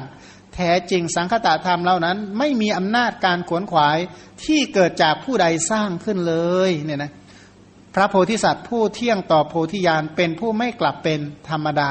คือด้วยอนุภาพของการพิจารณาเนี่ยนะยิ่งจะเพิ่มพูนคุณธรรมคือความอดทนให้ยิ่งยิ่งขึ้นไปเนี่ยนะก็เป็นผู้ที่เที่ยงแท้แน่นอนที่จะ ตรัสรู้ความตรัสรู้จะมีได้หรือไม่อยู่ที่ความอดทนว่าพื้นฐานแห่งความอดทนมีขนาดไหนเนี่ยนะเรียกว่าความอดทนเนี่ยเป็นคุณธรรมที่หล่อหลอมพุทธคุณทั้งหลายให้สมบูรณ์และก็เจริญงอกงามยิ่งยิ่งขึ้นไป ที่กล่าวไปนั้นก็คือพิจารณาโทษของการไม่มีความอดทน แล้วก็อนนิสงส์ของการมีความอดทน การพิจารณาดังกล่าวไปเนี่ยนะก็ถือว่าเป็น เป็นปัจจัยของการสร้างบารมีเนี่ยนะเป็นปัจจัยของการบำเพ็ญพุทธการกะธรรมธรรมที่ทำให้เป็นพระพุทธเจ้า ถ้าไม่มีการพิจารณา คือสรุปว่าทุกข้อเนี่ยนะตั้งแต่ทานศีลเนคขมาเป็นต้นถ้าไม่ยานสัมปยุตไปไม่รอด ถ้าไม่มีปัญญาประกอบจริงๆเนี่ยนะไม่มีปัญญาประกอบในการให้ทานไม่มีปัญญาประกอบในการรักษาศีลตลอดจนถึง ถ้าไม่มีปัญญาประกอบจะไม่มีความอดทนอะไรเลยเนี่ยนะ ก็เหมือนอะไร เหมือนกับคนที่ศึกษาธรรมะไม่ได้ ก็เนื่องจากขาดความอดทนเนี่ยเขาบอกบางคนบอกฟังไม่เข้าใจหน่อยหนึ่งก็บอกเลิกแล้วเนี่ยนะแต่ที่อย่างอื่นนี่ทนได้ทั้งๆทที่ไม่สมควรจะอดทนไม่รู้ทนไปทำไมก็ไม่รู้ ไม่ได้มีประโยชน์อะไรเลยเนี่ยนะเสียตังค์อีกต่างหากเนี่ย แต่ทนทนเนี่ยนะรู้ทนทำไมก็ไม่รู้เนี่ยนะแปลกนะเขาบอกว่าทนในสิ่งที่ไม่เป็นสาระนี่ทนกันเอาเป็นเอาตาย แต่ทนเพื่อรับสิ่งที่ดีมีประโยชน์และมีสาระเนี่ย ทำไม่ได้ เหมือนกับบางคนเนี่ยนะเวลาทำงานเนี่ยโอ้ยรอแต่เวลาเลิกไอ้ทีเวลาที่ไม่ใช่งานเนี่ยทำเอาตายอย่างเงี้ยนะไอ้สิ่งที่ไม่ใช่งานไม่ใช่อาชีพไม่ได้ช่วย ปกปักรักษาให้ชีวิตเจริญรุ่งเรืองอะไรเลย แต่ทุ่มเทกับสิ่งนั้นอย่างเอาตายเนี่ยนะที่ทำงานเนี่โอ้ยเมื่อไหร่จะหมดเวลาสักทีเป็นต้นเนี่ยนะบางคนนี่เป็นลักษณะนั้น คือชั้นใดก็ดีผู้ที่แหมทำกิจกรรมเพื่อเฝ้าวัตตะนี่เอาเป็นเอาตายเอาจริงเอาจัง แต่บุญกุศลใดที่จะนำออกจากวัตตะกลับแหมท้อแท้เนี่ยนะอย่างอ่านในสิ่งที่ไม่ใช่คำสอนที่จะนำออกจากวัตตาเนี่ยโอ้ยทุ่มเท แต่ว่าอ่านคุณธรรมที่จะออกจากวัตตานี่แหมหาเหตุผลจนไม่ได้อ่านอย่างนั้นเถอะอธิบายได้ว่าทำไมไม่อ่านนั่นนะก็อธิบายได้ว่าทำไมต้องเฝ้าวัตตะว่างั้นเถอะนะก็ก็ตามใจกันแล้วกันตามอัธยาศัยที่ไม่ใช่บารมีก็แล้วกันนะนั้นนะ เพราะท่านรับผิดชอบตัวเอง ข้าพเจ้าจะไปว่าอะไรเขาใช่ไหมอันหนึ่งการพิจารณาความถึงพร้อมแห่งสัจจะบารมี มาดูวิธีพิจารณาสัจจะเป็นต้นว่า เว้นจากสัจจะเสร็จแล้ว ศีลเป็นต้นก็มีไม่ได้ ถ้าเราไม่มีคำพูดอะไรที่มันสัจจะจริงอะไรสักอย่างเลยนะ รักษาศีลได้ไหมเจริญภาวนาได้ไหม สมถาวิปัสนาวิริยะเป็นต้นสำเร็จไหมยากเหมือนกันสัจจะนั้นสำคัญ เพราะไม่มีการปฏิบัติตามสมควรแก่ปฏิญญาพูดแล้วไม่เป็นคำเนี่ยนะถ้าพูดแล้วไม่เป็นคำรักษาศีลได้ไหมไม่ได้ ถ้าพูดแล้วไม่เป็นคำจะเจริญสมถาวิปัสนาอะไรได้ พูดแล้วไม่เป็นคำเนี่ยนะจะเพียรไปรอดหรือไม่ได้ เพราะฉะนั้นคำพูดนี้สำคัญมาก เพราะคำพูดถ้าหากว่าพูดผิดเนี่ยนะเป็นการรวบรวมความเลวร้าย บาปประธรรมทั้งหลาย เพราะก้าวล่วงสัจธรรม คนที่ก้าวล่วงสัจธรรมไม่มีสัจจะเป็นคนที่เชื่อถือไม่ได้ เพราะนำถ้อยคำที่ไม่สมควรยึดถือต่อไปเอามาพูด อะไรที่ไม่ควรยึดพูดแต่ความสิ่งที่ไม่จริง เมื่อตัวเองพูดถึงแต่สิ่งที่ไม่จริงหลอกตัวเองตลอดเวลาเนี่ยนะคือแปลกนะคนที่จะหลอกคนอื่นสำเร็จต้องหลอกตัวเองก้อยก่อน สมมติอาจจะหลอกใครสักคนหนึ่งอธิบายได้เออนะถ้าเรามุสาอย่างนี้อย่างนี้ เออมันสมเหตุสมผลเชื่อถือได้ ก็เลยไปหลอกคนอื่น แปลว่าตัวเองนี่เชื่ออยู่แล้วว่า เชื่อหลอกตัวเองก่อนแล้วก็จึงหลอกผู้อื่น ประสบความสำเร็จนั้นใครที่พูดที่คำพูดที่ไม่ดำรงอยู่ในคำสัตย์คำจริงก็มีปกติหลอกลวงตัวเองอยู่ตลอดเวลา เมื่อหลอกลวงตัวเองตลอดเวลา เคยได้ยินไหมว่าความหลอกลวง ผู้ที่ยิ่งอยู่ด้วยความหลอกลวง และประสบความเจริญความสุข อริยะเทศนี่มีไหมมีแต่อริยสัจ มีแต่อริยะที่เป็นความจริง แต่อริยะที่ปลอมๆไม่มีเนี่ยนะก็ไอของหลอกลวงเนี่ยมันยังไงมันก็ไม่ทนใช่ไหมมันไม่ใช่ของแท้ อริยสัจเนี่ยเป็นของจริงเป็นของแท้ ถ้าหลอกลวงตั้งแต่เริ่มต้นแล้วเนี่ยนะตอนปลายจะเป็นยังไง หลอกตั้งแต่แรกแล้วเนี่ยจะเห็นอริยสัจได้อย่างไร ก็กลายเป็นผู้ที่เรียกว่า ตัวเองยังไม่เชื่อถือตัวเองเลย อันนั้นแล้วจะเห็นอริยสัจที่จริงแท้ได้อย่างไรเนี่ยนะอริยสัจคือความจริงแท้ในระดับสูงเนี่ยนะเขามีกับคนจริงแท้ กับคนที่มีคำพูดที่แน่นอนเที่ยงแท้ สังเกตดูนะนิสัยคนศึกษาธรรมะเป็นคนหล่อแหลมไหมพวกหล่อแหลโดยมากไปไม่รอดเนี่ยนะเพราะอะไรก็ก็มันก็สมควรแก่ความหล่อแหละนั่นแหละ ต่อไปบอกว่าผู้ที่มีสัจจะสมบูรณ์เนี่ยจึงเป็นผู้ตั้งมั่นอยู่ในคุณธรรมทั้งปวง แต่คำว่ามีสัจจะในที่นี้ก็คือตั้งสัจจะไว้ว่าจะให้ทานจะรักษาศีลจะเจริญเนคขมมะนะคำพูดเหล่านี้จึงจะเป็นคำพูดที่เป็นสัจจะ แต่ถ้าพูดว่าจะต้องฆ่าให้ได้ จะต้องลักให้ได้ จะต้องผิดกามเมกับคนนี้ให้ได้ เป็นต้น ถ้าอย่างนี้รีบถอนเธอรีบถอนเธอถ้าถอนเร็วเท่าไหร่ยิ่งได้บุญเท่านั้นเนี่ยนะบุญเร็วเท่านั้น เพราะว่าถ้าอย่างนั้นไม่ต้องไปรักษาสัจจะเพราะว่าสัจจะแบบนั้นเนี่ยตกนรกเนี่ยนะบางคนเนี่ยไอ้พวกผูกเวรบอกชาตินี้ถ้าฆ่าคนนี้ไม่ได้ไม่มีความสุข ถ้าอย่างนี้รีบละรีบสละรีบปล่อยรีบทิ้งเธอเธอเพราะไม่มีประโยชน์อะไรจริง ๆ แต่ว่าสัจจะจริงในที่นี้เนี่ยนะหมายถึงตั้งสัจจะที่จะเจริญกุศลเนี่ยให้รักษาประคับประคองคำพูดที่ตัวเองได้พูดเอาไว้ เพราะนั่นเป็นทางแห่งความดีนั่นเป็นทางแห่งความเจริญเนี่ยนะ เพราะว่าผู้ที่ดำรงมั่นอยู่ในคุณธรรมคือสัจจะจะทำให้คุณธรรมทุกอย่างสำเร็จ ผู้ที่มีใจตั้งมั่นอยู่ในคุณธรรม ก็สามารถจะบำเพ็ญโพธิสมภารข้อปฏิบัติที่จะทำให้เป็นพระพุทธเจ้าได้บริสุทธิ์ การกระทำกิจแห่งโพธิสมภารทั้งปวงเนี่ยนะคือนิพพานเนี่ยนะเป็นความจริงเป็นความแท้ เป็นความแน่นอนเนี่ยนะคนที่ปฏิบัติด้วยข้อปฏิบัติที่ไม่แน่นอนเนี่ยมันจะเห็นพระนิพพานที่แน่นอนได้ไหม อริยมรรคเนี่ยเขามีชื่อว่าสัมมัตตนิยาม เป็นความถูกต้องโดยชอบอย่างแน่นอนแห่งกุศลธรรม ถ้าเบื้องต้นเนี่ยไม่แน่นอนแล้วจะบรรลุธรรมที่แน่นอนได้ไหมเบื้องต้นไม่มั่นคงแล้วจะตรัสรู้ธรรมที่มั่นคงได้ไหมบอกยากเพราะความแน่นอนในแง่ของคำพูดจะต้องมีก่อนเป็นเบื้องต้น เพราะว่ากระทำกิจทุกอย่างเนี่ยนะที่สำเร็จได้จะต้องไม่ผิดต่อสภาวะธรรม ไม่ผิดต่ออริยสัจธรรม อย่าลืมว่าพระพุทธเจ้าคือผู้ที่ทำกิจในอริยสัจคือความจริงความแท้ จริงแท้ของทุกเป็นอย่างไร จริงแท้ของสมุทัยเป็นอย่างไรอัดที่จริงแท้ของนิโรธเป็นอย่างไรอัดที่จริงแท้ของอริยมรรคเป็นอย่างไร ถ้าปฏิบัติโดยที่ไม่ตั้งมั่นอยู่ในความจริงแท้ ตั้งแต่เบื้องต้นจะแทงตลอดจะตรัสรู้อัดที่จริงแท้ได้ไหม ไม่ได้ อัดที่จริงแท้ของทุกขาริยสัตว์เป็นอย่างไร ความจริงแท้ของทุกก็คือ จริงแท้ของทุกก็คือ ปีละนะ สันตาปะ วิปรินามะและสังคตะ อันนั้นคืออัฏฐะที่จริงแท้ของกองทุกทั้งหลาย แล้วอัดที่จริงแท้ของสมุทัยล่ะ อายุหนะอันนะนิทานะ สังโยคะและปเลโพธาอันนี้คืออัดที่จริงแท้ของสมุทัย อัดที่จริงแท้ของนิโรธก็คือ นิสรณะ อสังคตะ วิเวกะอมตะ นั่นคืออัฏฐะที่จริงแท้ของนิโรธ อัดที่จริงแท้ความหมายที่จริงแท้ของอริยมรรคก็คือ นิยานิกะ เหตุทัศนะและอธิปไตยะ คือสภาวะธรรมเหล่านั้นเป็นสภาวะธรรมที่จริงแท้ไม่เปลี่ยนแปลง ถ้าหากว่าดำรงอยู่ในข้อปฏิบัติที่เปลี่ยนแปลงบ่อยๆ จะเข้าถึงอริยสัจที่จริงแท้ที่ไม่เปลี่ยนแปลงเหล่านั้นได้ไหม บอกเป็นไปไม่ได้เนี่ยนะเอากระหาปณะปลอมไปซื้อของจริงของแท้สำเร็จไหมไม่ได้ ข้อปฏิบัติถ้าจอมปลอมแล้วก็ไม่สามารถที่จะแทงตลอดอริยสัจที่จริงแท้ได้มันข้อปฏิบัติที่จริงแท้เท่านั้นจึงจะสมควรแก่การตรัสรู้ธรรมที่จริงแท้เนี่ยนะฉะนั้นข้อปฏิบัติในเบื้องต้น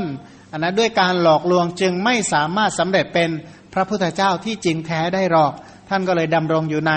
สัจจะเนี่ยนะดำรงอยู่ในคันลองแห่ง สัจจะถ้าเป็นคนที่พูดคำพูดเลาะแหละแล้วถามว่าเมื่อเป็นพระพุทธเจ้าจะพูดความจริงได้หรือ เป็นไปได้หรือจะเป็นพระพุทธเจ้า เพราะพระพุทธเจ้าพูดตรัสแต่พระดำรัสที่จริงที่แท้ที่ไม่เปลี่ยนแปลงยะถาวาทีตถาการีเนี่ยนะพระองค์พูดอย่างไงพระองค์ก็จะทำอย่างนั้นทำอย่างไรพระองค์ก็จะตรัสเช่นนั้น มันจริงแท้ตั้งแต่แรกแล้ว จึงจะได้เป็นพระพุทธเจ้าผู้จริงแท้เนี่ยนะคำพูดของพระพุทธเจ้าที่จริงแท้จะหลอกลวงสรรพสัตว์ทำไม เพราะพระองค์เนี่ยดำรงอยู่ในข้อปฏิบัติที่จริงแท้ตั้งแต่เริ่มแรกแล้วเนี่ยนะนี่ต่อไปวิธีพิจารณาโทษของการไม่มีอธิษฐาน แล้วก็ผลอนิสงส์ที่เกิดจากการอธิษฐานว่า วิธีพิจารณาบอกว่าการสมาทานอธิษฐาน อธิษฐานคืออะไรก็คือสมาทานว่าจะให้ทาน นั่นแหละเรียกว่าอธิษฐาน ไม่ใช่ขอนะของคนละอย่างถ้าแบบไอ้ที่ขอขอเขาเรียกว่าตั้งความปรารถนา แต่ตรงนี้เขาเรียกว่าอธิษฐาน อธิษฐานเนี่ยแปลว่า สมาทานในการให้ทาน สมาทานที่จะรักษาศีล สมาทานที่จะเจริญเนคขมมะ สมาทานที่จะเจริญปัญญา สมาทานในการเจริญวิริยะ สมาทานให้มีขันติ สมาทานในสัจจะคำสมาทานทั้งหลายแหละ การสมาทานทางกายวาจาหรือใจการปฏิสถาน นั่นแหละเรียกว่าอธิษฐาน อธิษฐานนั้นเป็นการไม่หวั่นไหวในการเจริญคุณธรรมเหล่านั้น เช่นถ้าบอกว่าอธิษฐานสมาทานว่าจะให้ทาน ไม่มีอะไรทำให้หวั่นใจได้ ที่บอกว่าเลิกให้เป็นต้นก็ไม่มี สมาทานอธิษฐานที่จะรักษาศีล ก็ไม่มีอะไรที่จะมาเปลี่ยนแปลงเปลี่ยนใจให้เลิกรักษาศีล ถ้าสมาทานที่จะเจริญเนคขมมะ ไม่มีอะไรที่จะทำให้จิตใจเปลี่ยนแปลงในการเจริญเนคขมมะ ถ้าสมาทานไว้แล้วว่าจะอบรมเจริญปัญญา ก็ไม่มีอะไรที่สามารถที่ทำเปลี่ยนแปลงพลิกจากการเจริญปัญญาได้ เพราะสมาทานตั้งอธิษฐานตั้งมั่น เหมือนภูเขาหินแท่งทึบเนี่ยนะที่เรียกว่าไม่สะเทือนด้วยลมที่มาจากทิศทั้งสี่การอธิษฐานในการเจริญกุศลของท่านก็ ตั้งมั่นไม่หวั่นไหวอยู่ในคุณธรรมเหล่านั้น ให้ทานชนิดที่ไม่หวั่นไหวรักษาศีลแบบไม่หวั่นไหวเจริญเนคขมมะอย่างไม่หวั่นไหวมีปัญญาเจริญปัญญา เป็นปัญญาที่ไม่หวั่นไหวเพราะรู้จริง แล้วก็มีความภาคเพียรพยายามอย่างมั่นคงไม่หวั่นไหวและไม่เปลี่ยนแปลงนะมีความมีความอดทน มีขันติเหมือนกับแผ่นดินที่ไม่หวั่นไหวและเปลี่ยนแปลง แต่ว่าสิ่งเหล่านี้เกิดจากการสมาทานเกิดจากการสมาทานอธิษฐานอสมาทานอธิษฐานที่จะตั้งมั่นอยู่ในคุณธรรมเหล่านั้นเหล่านั้น ไม่ใช่สิ่งเหล่านี้มันเป็นเอง หลายคนก็ดีใจมาก ถ้าสิ่งเหล่านี้มันเกิดขึ้นเองลอยๆก็บอกว่าเช่น ปีติเองอย่างเงี้ยมันอยากปีติมันก็ปีติขึ้นมาเอง มันอยากจะเจริญกุศล มันก็อยากให้ทาน มันก็อยากให้เอง บางคนนี่ชื่นชมประเภทนั้น แต่พระโพธิสัตว์ไม่ได้เป็นอย่างนั้น ท่านสมาทาน สมาทานที่จะทำมันไม่ทำต้องเค้นให้ทำถ้ามันไม่รักษาก็ต้องรักษา ถ้าไม่เจริญกุศลต้องน้อมไปเพื่อเจริญกุศลหาเหตุหาผลในการเจริญกุศลอยู่ตลอดเวลา ไม่ใช่เป็นพวกลอยไปตามน้ำเนี่ยนะไม่ใช่ลอยไปตามน้ำอะไรจะเกิดมันก็เกิดอะไรจะเกิดก็ให้มันเกิดมีหน้าแหละจึงเกิดในวัฏฏะได้ตั้งนานก็อะไรจะเกิดมันจะเกิด มันจะเกิดในภพไหนก็ช่างมันก็ให้มันเกิดไปเนี่ยนะแหมชาติ ตามด้วยชราพยาที่มรณะทุกแน่ แต่นี่ทางธรรมะไม่ได้เป็นอย่างนี้ เกิดจากการอธิษฐานเกิดจากการสมาทานปฏิสถาน เพื่อให้มีคุณธรรมทั้งหลาย เพราะว่าการอธิษฐานชนิดที่ไม่หวั่นไหวในคุณธรรมเหล่านี้นี่แหละ เป็นการประชุมเป็นการสมาทานเพื่อกำจัดปฏิปักษ์ธรรมออกไป ถ้าไม่สมาทานนะเชื่อไหม ยาก จะให้ทานเนี่ยนะถ้าไม่ตั้งใจให้มันจริง ๆ หน่อยนะมันพร้อมที่จะเลิกนะ จะทำอะไรสักอย่างเนี่ยนะจะเจริญกุศลเช่นให้ทานเนี่ยบางทีนะพอคนพูดไปพูดมาพูดมาพูดไปเลิกเลยนะจะรักษาศีลก็เหมือนกันเนี่ยนะคนอื่นเขากล่อมซ้ายกล่อมขวาพูดหน้าพูดหลังไปเนี่ยนะไอตัวที่ทำให้วันไหวในโลกนี้ไม่มีอะไรเกินลมปากอีกแล้ว ถ้าไม่สมาทานให้ดีๆเนี่ยนะลมปากที่เขาเป่าเขาเสกเสกหูซ้ายเสกหูขวา หูซ้าย หูขวา เสกทั้งต่อหน้าและรับหลังเสกทั้งธรรมดาและโทรศัพท์เนี่ยนะอุ้ยเปลี่ยนหมดนะพร้อมที่จะเลิกได้นะนะก็เชื่อเลยว่าคำเสกคาถาที่มันเป่าเนี่ยนะพร้อมที่จะเอียงที่จะเจริญกุศลได้หมดอะ มันจะต้องหมั่นสมาทานให้ดีๆ อธิษฐานให้ดีๆ ไม่อย่างนั้นเนี่ยนะกุศลเสียหายแน่เนี่ยนะ แต่ในชั้นแรกจะลืมว่าอธิษฐานเนี่ยนะมันอยู่บารมีข้อที่8ปดนะมันไม่ใช่บารมีข้อที่หนึ่งขึ้นต้นอธิษฐานแบบไม่เข้าใจอะไรซากอย่างก็ไม่ใช่นะ นี่อยู่ข้อ8ทำไมพระพุทธเจ้ามาแสดงไว้ข้อที่8คือพื้นฐานจะต้องเข้าใจคุณอย่างอื่นเข้าใจเรื่องงานให้ทานรักษาศีล อบรมเจริญเนคขมมะ เพาะปัญญาสร้างวิริยะมีขันติ มีสัจจะแล้วก็ต้องมั่นคงกับสิ่งเหล่านั้น ถ้าไม่มั่นคงนี่เหลวไหลนะถ้าเหลวไหลแล้วสำเร็จได้ไหม เนี่ยนะไหลๆไปเรื่อยๆเนี่ยนะเป็นคนเพื่อๆลื่นไหลแบบปลาไหลเนี่ยนะสำเร็จไหมก็เลยกลายเป็นพวกอมาราวิเขปะลื่นไหลตั้งแต่ต้นแล้วเนี่ยนะไหลไปเรื่อยเปื่อยเนี่ยนะคนที่เจริญกุศลแบบเรื่อยเปื่อยก็ชั้นนั้นเนี่ยนะไม่ประสบความสำเร็จอะไรหรอก การสะสมบารมีมีทานบารมีเป็นต้น อันมีโพธิสมภารเป็นนิมิต หมายคือว่าทำทุกอย่างให้ทานก็เพื่อ สัมมาสัมโพธิญาณรักษาศีลก็เพื่อ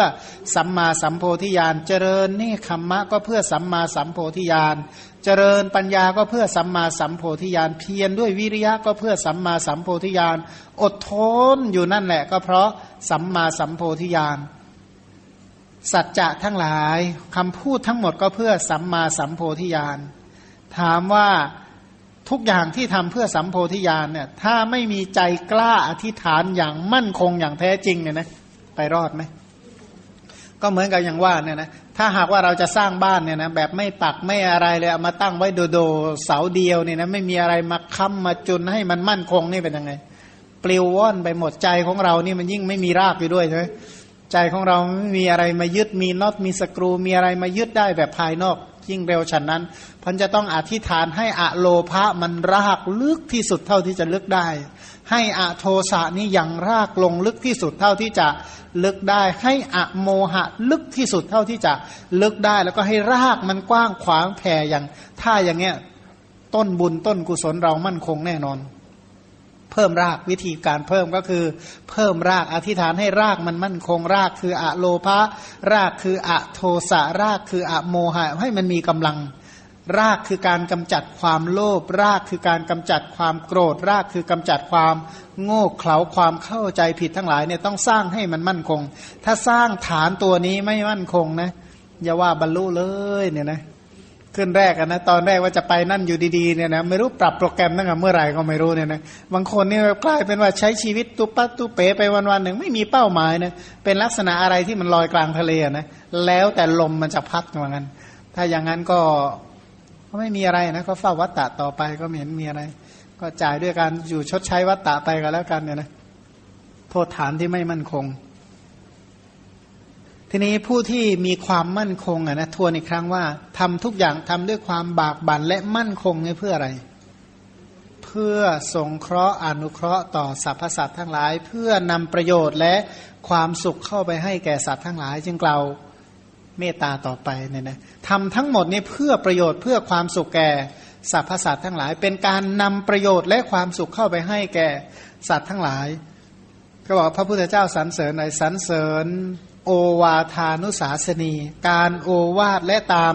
สั่งสอนเนี่ยนะคือพระพุทธเจ้าเนี่ยที่ตามสั่งตามสอนตามโอวาทถามว่าเพื่ออะไร นั่นจะเป็นไปเพื่อประโยชน์เพื่อความสุขแก่เธอทั้งหลาย พระองค์ตามพร่ำตามสอนในโลกนี้ไม่มีใครพูดมากเท่าพระพุทธเจ้า พูดมากด้วยแล้วพูดเร็วด้วย เราพูดคำหนึ่งพระนนทพูดได้แปดคำพระนนทพูดได้หนึ่งคำพระพุทธเจ้าตรัสได้ สิบหกคำ เราพูดคำหนึ่งพระพุทธเจ้าได้ร้อยกว่าคำเนี่ยนะแล้วพระพุทธเจ้าเทศแป๊บเดียวเนี่ยคือถ้าถามว่าพระพุทธเจ้าตรัสสักครึ่งวันเนี่ยเป็นพระไตรปิฎกได้หมดแล้ว แล้วพระพุทธเจ้าเนี่ยนะเทศมาก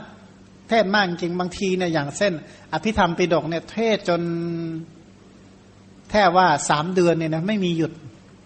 พูดเร็วขนาดนั้นนะสามเดือนไม่มีหยุดเนี่ยนะถ้าเขียนมาเป็นตัวหนังสือเนี่ยเราตาลายแล้วนะ ของเราเนี่ยถ้าเห็นพระไตรปิฎกแบบเอามาแบบนั้นหมดเลยนะแล้วก็ไม่มีพิมพ์แบบไปยานไม่มีไม่มีจุดจุดจุดไม่มีอะไรเนี่ยนะโอ้ยไม่รู้จะบอกเลิกอะนะแค่นี้ก็บอกเลิกแล้วเนี่ยนะบอกเลิกอะไรถ้าท่านไม่มีจุดจุดไปยานเล็กไปยานใหญ่ไปยานน้อย ปฏิสัมพิธาเนี่ยสายจะสูงเป็นศอกเหมือนกันนะอันนะถ้าไม่มีไปยานนะปฏิสัมพิธาอย่างเดียวนี่ก็สูงเป็นศอกแล้วล่ะแต่ว่าไปยานเนี่ยมาช่วย มาช่วยให้ว่าเออละละละไว้ในฐานที่เข้าใจกันรู้กันเนี่ยนะคือพระพุทธเจ้าเนี่ยจะเป็นผู้ที่ไม่เกียจคร้านในการแสดงธรรมเนี่ยนะของเราบอกรู้กันเนี่ยนะพระพุทธเจ้าจะไม่มีบอกโอ้ยรู้กันรู้กันไม่มีพระองค์พูดเต็มหมดเลยทุกพยัญชนะอักขระจะไม่ขี้เกียจในการแสดงธรรมเพราะทุกอย่างพระองค์มีเมตตาหวังดีปรารถนาดีต่อสัตว์ทั้งหลาย ผู้ที่มีเมตตาเท่าอย่างนี้ขนาดนี้ทำทุกอย่างเพื่อประโยชน์และความสุขแก่สัตว์ทั้งหลาย เพิ่งมีหรืออย่างไง เพิ่งมีตอนที่เป็นพระพุทธเจ้าหรือไงบอกไม่ มีตั้งแต่อดีตแล้วเนี่ยนะเพราะสร้างคุณธรรมอันนี้ สิ่งทุกอย่างเนี่ยมันเกิดจากการสร้างขึ้น เพราะโพธิญาณเนี่ยเป็นสังขารธรรมเป็นสังคตะธรรมเกิดจากการก่อร่างสร้างขึ้นมาทั้งนั้น สร้างด้วยอะไรเนี่ยเมตตาพัน ทุกอย่างเนี่ยเมตตาที่น้อมนำประโยชน์และความสุขเข้าไปให้สัตว์ทั้งหลายพันก็เลยมีการพิจารณาว่าอันผู้ตั้งลงในคุณเพียงเพื่อประโยชน์ตน เว้นความเป็นผู้มีจิตมุ่งประโยชน์ในสัตว์ทั้งหลาย ไม่สามารถบรรลุสมบัติในโลกนี้และสมบัติในโลกหน้าได้ ไม่ต้องพูดถึงผู้ใคร่ยังสรรพสัตว์ให้ตั้งอยู่ในนิพพานสมบัติกันละ เอางี้เนี่ยคนที่ขาดเมตตาต่อตัวเองนี่ประสบความเจริญได้ไหมมันไม่เคยคิดให้ตัวเองได้รับความคุณงามความดีอะไรเลยเนี่ย เรียกว่าคนที่ขาดเมตตาต่อตัวเอง คนที่ขาดเมตตาต่อตัวเองคือคนยังไงรู้ไหมเป็นคนหาเรื่องตำหนิตัวเองได้ทุกแง่ ทุกมุมด่าตัวเองได้อย่างชนิดที่เรียกว่า ไม่รู้ขุดมาด่าตัวเองได้ยังไงขนาดนั้นก็ไม่ทราบ ไม่เคยเพิ่มอะไรที่ตัวจะให้ได้ดิบได้ดีเหมือนกัน เป็นคนที่ว่าเป็นคนช่างติติโดยเฉพาะตำหนิตัวเองก็แค่นั้นแหละมันทำดีก็แค่นั้นแหละบางคนนี่เป็นอย่างนั้นจริงๆเลยนะเป็นคนที่ตำหนิตัวเองดูถูกเหยียดย้ำตัวเองอยู่ตลอดเวลา เป็นพวกที่ขาดเมตตาต่อตัวเอง ใครที่ขาดเมตตาต่อตัวเองอย่างนี้เนี่ย คิดได้ไหมว่าจะบรรลุมรรคผลได้ ยาก เพราะคนที่บรรลุมรรคผลได้ คือคนที่น้อมนำประโยชน์ให้แก่ตัวเองเพิ่มขึ้น พูดภาษานี้ เหมือนกับคำว่าเห็นแก่ตัว แต่นี้เขาไม่เรียกว่าเห็นแก่ตัว แบบแบบในในศัพท์ที่ทางโลกเขาใช้ แต่เรียกว่าเป็นผู้เห็นแก่ประโยชน์แก่ตน เห็นแก่ประโยชน์โลกนี้ของตนเห็นแก่ประโยชน์โลกหน้าของตนเห็นแก่ประโยชน์อย่างยิ่งของตนการน้อมนำประโยชน์เข้าสู่ตน ประโยชน์โลกนี้ประโยชน์โลกหน้าประโยชน์อย่างยิ่งคือตรงนี้เนี่ยนะผู้ที่เห็นแก่ประโยชน์ตนอย่างนี้เนี่ยหมายความว่าอยู่ด้วยกุศล เพราะกุศลทั้งหลายไม่เบียดเบียนตน ไม่เบียดเบียนผู้อื่น ไม่เบียดเบียนทั้งสองฝ่าย ก็มีเรื่องเล่าว่าพ่อกับลูกที่เป็นนักกายกรรมไปเล่นกายกรรมกัน เป็นคนวันณะจันทานเนี่ยนะก็ก็อีกคนหนึ่งอยู่ปลายไม้ไผ่ข้างบน อีกคนหนึ่งอยู่ปลายไม้ไผ่ข้างล่าง ก็เป็นการเล่นกายกรรมคู่ ผู้เป็นพ่อก็ร้องบอกลูกว่าลูก ช่วยรักษาพ่อด้วยนะ ลูกช่วยรักษาพ่อด้วยนะ พ่อจะช่วยรักษาลูก ลูกช่วยรักษาพ่อก็แล้วกัน เราก็มาประกอบเล่นกายกรรมอย่างนี้ก็จะเลี้ยงชีวิตให้เป็นไปได้ไอคนที่เป็นลูกก็บอกพ่อรักษาพ่อให้ดีก็แล้วกัน ผมจะรักษาผมอย่างดี พ่อรักษาพ่อผมรักษาผมถ้าผมรักษาผมพ่อรักษาพ่อเราก็จะสามารถประกอบอาชีพอย่างนี้ไปได้อย่างผาสุกว่างั้นเลี้ยงเลี้ยงชีวิตเลี้ยงครอบครัวไปได้ ในคำสองคนที่พูดนี้ใคร ชื่อว่าพูดถูกต้อง พระพุทธเจ้าบอกว่าคนที่เป็นลูกพูดถูกต้อง เพราะผู้ใดรักษาประโยชน์ ดูแลตัวเองได้ รักษาประโยชน์ตนได้ ชื่อว่ารักษาประโยชน์ผู้อื่นเนี่ยนะถ้าใครที่อย่างเหมือนกับว่าคนป่วยช่วยคนป่วยสำเร็จไหมอันนี้ยากว่างั้น ก็มีแต่คนหายป่วยเท่านั้นแหละที่คนช่วยคนที่ไม่ไม่ป่วยด้วย ถ้าคนพิการช่วยคนพิการสำเร็จไหมตาบอดช่วยคนตาบอด เพื่อจะได้ตาดีขึ้นเป็นไปได้ไหม ยากฉันใดนี่ก็เหมือนกันใครที่รักษาประโยชน์ตนได้ จึงจะสามารถรักษาประโยชน์ผู้อื่นได้ สามารถที่จะรักษาประโยชน์ทั้งสองฝ่ายได้ แต่ประโยชน์ในที่นี้หมายถึงประโยชน์ที่เป็นกุศลคำว่ากุศลแปลว่า ไม่มีโทษเกิดจากความฉลาดให้ผลเป็นความสุขเนี่ยนะมีวิบากที่น่าปรารถนาพราะใครที่สามารถรักษาประโยชน์ตนได้ ก็สามารถที่จะรักษาประโยชน์ของผู้อื่นได้ฉะนั้นในโลกนี้ ผู้ใดจะได้รับประโยชน์สูงสุดเท่ากับพระสัมมาสัมพุทธเจ้า เมื่อพระองค์ได้ประโยชน์สูงสุด คือสัมมาสัมโพธิญาณแล้วพระองค์จึงช่วยทรงรักษาประโยชน์แก่สัตว์อื่นได้เพราะในพูดถึงตรงนี้เนี่ยนะคนที่จะประสบความสำเร็จเจริญจริง ๆ คือคนที่รักษาประโยชน์ของตนได้ ก็อย่างที่ว่าประโยชน์ผู้อื่นแม้มากทำอะไรได้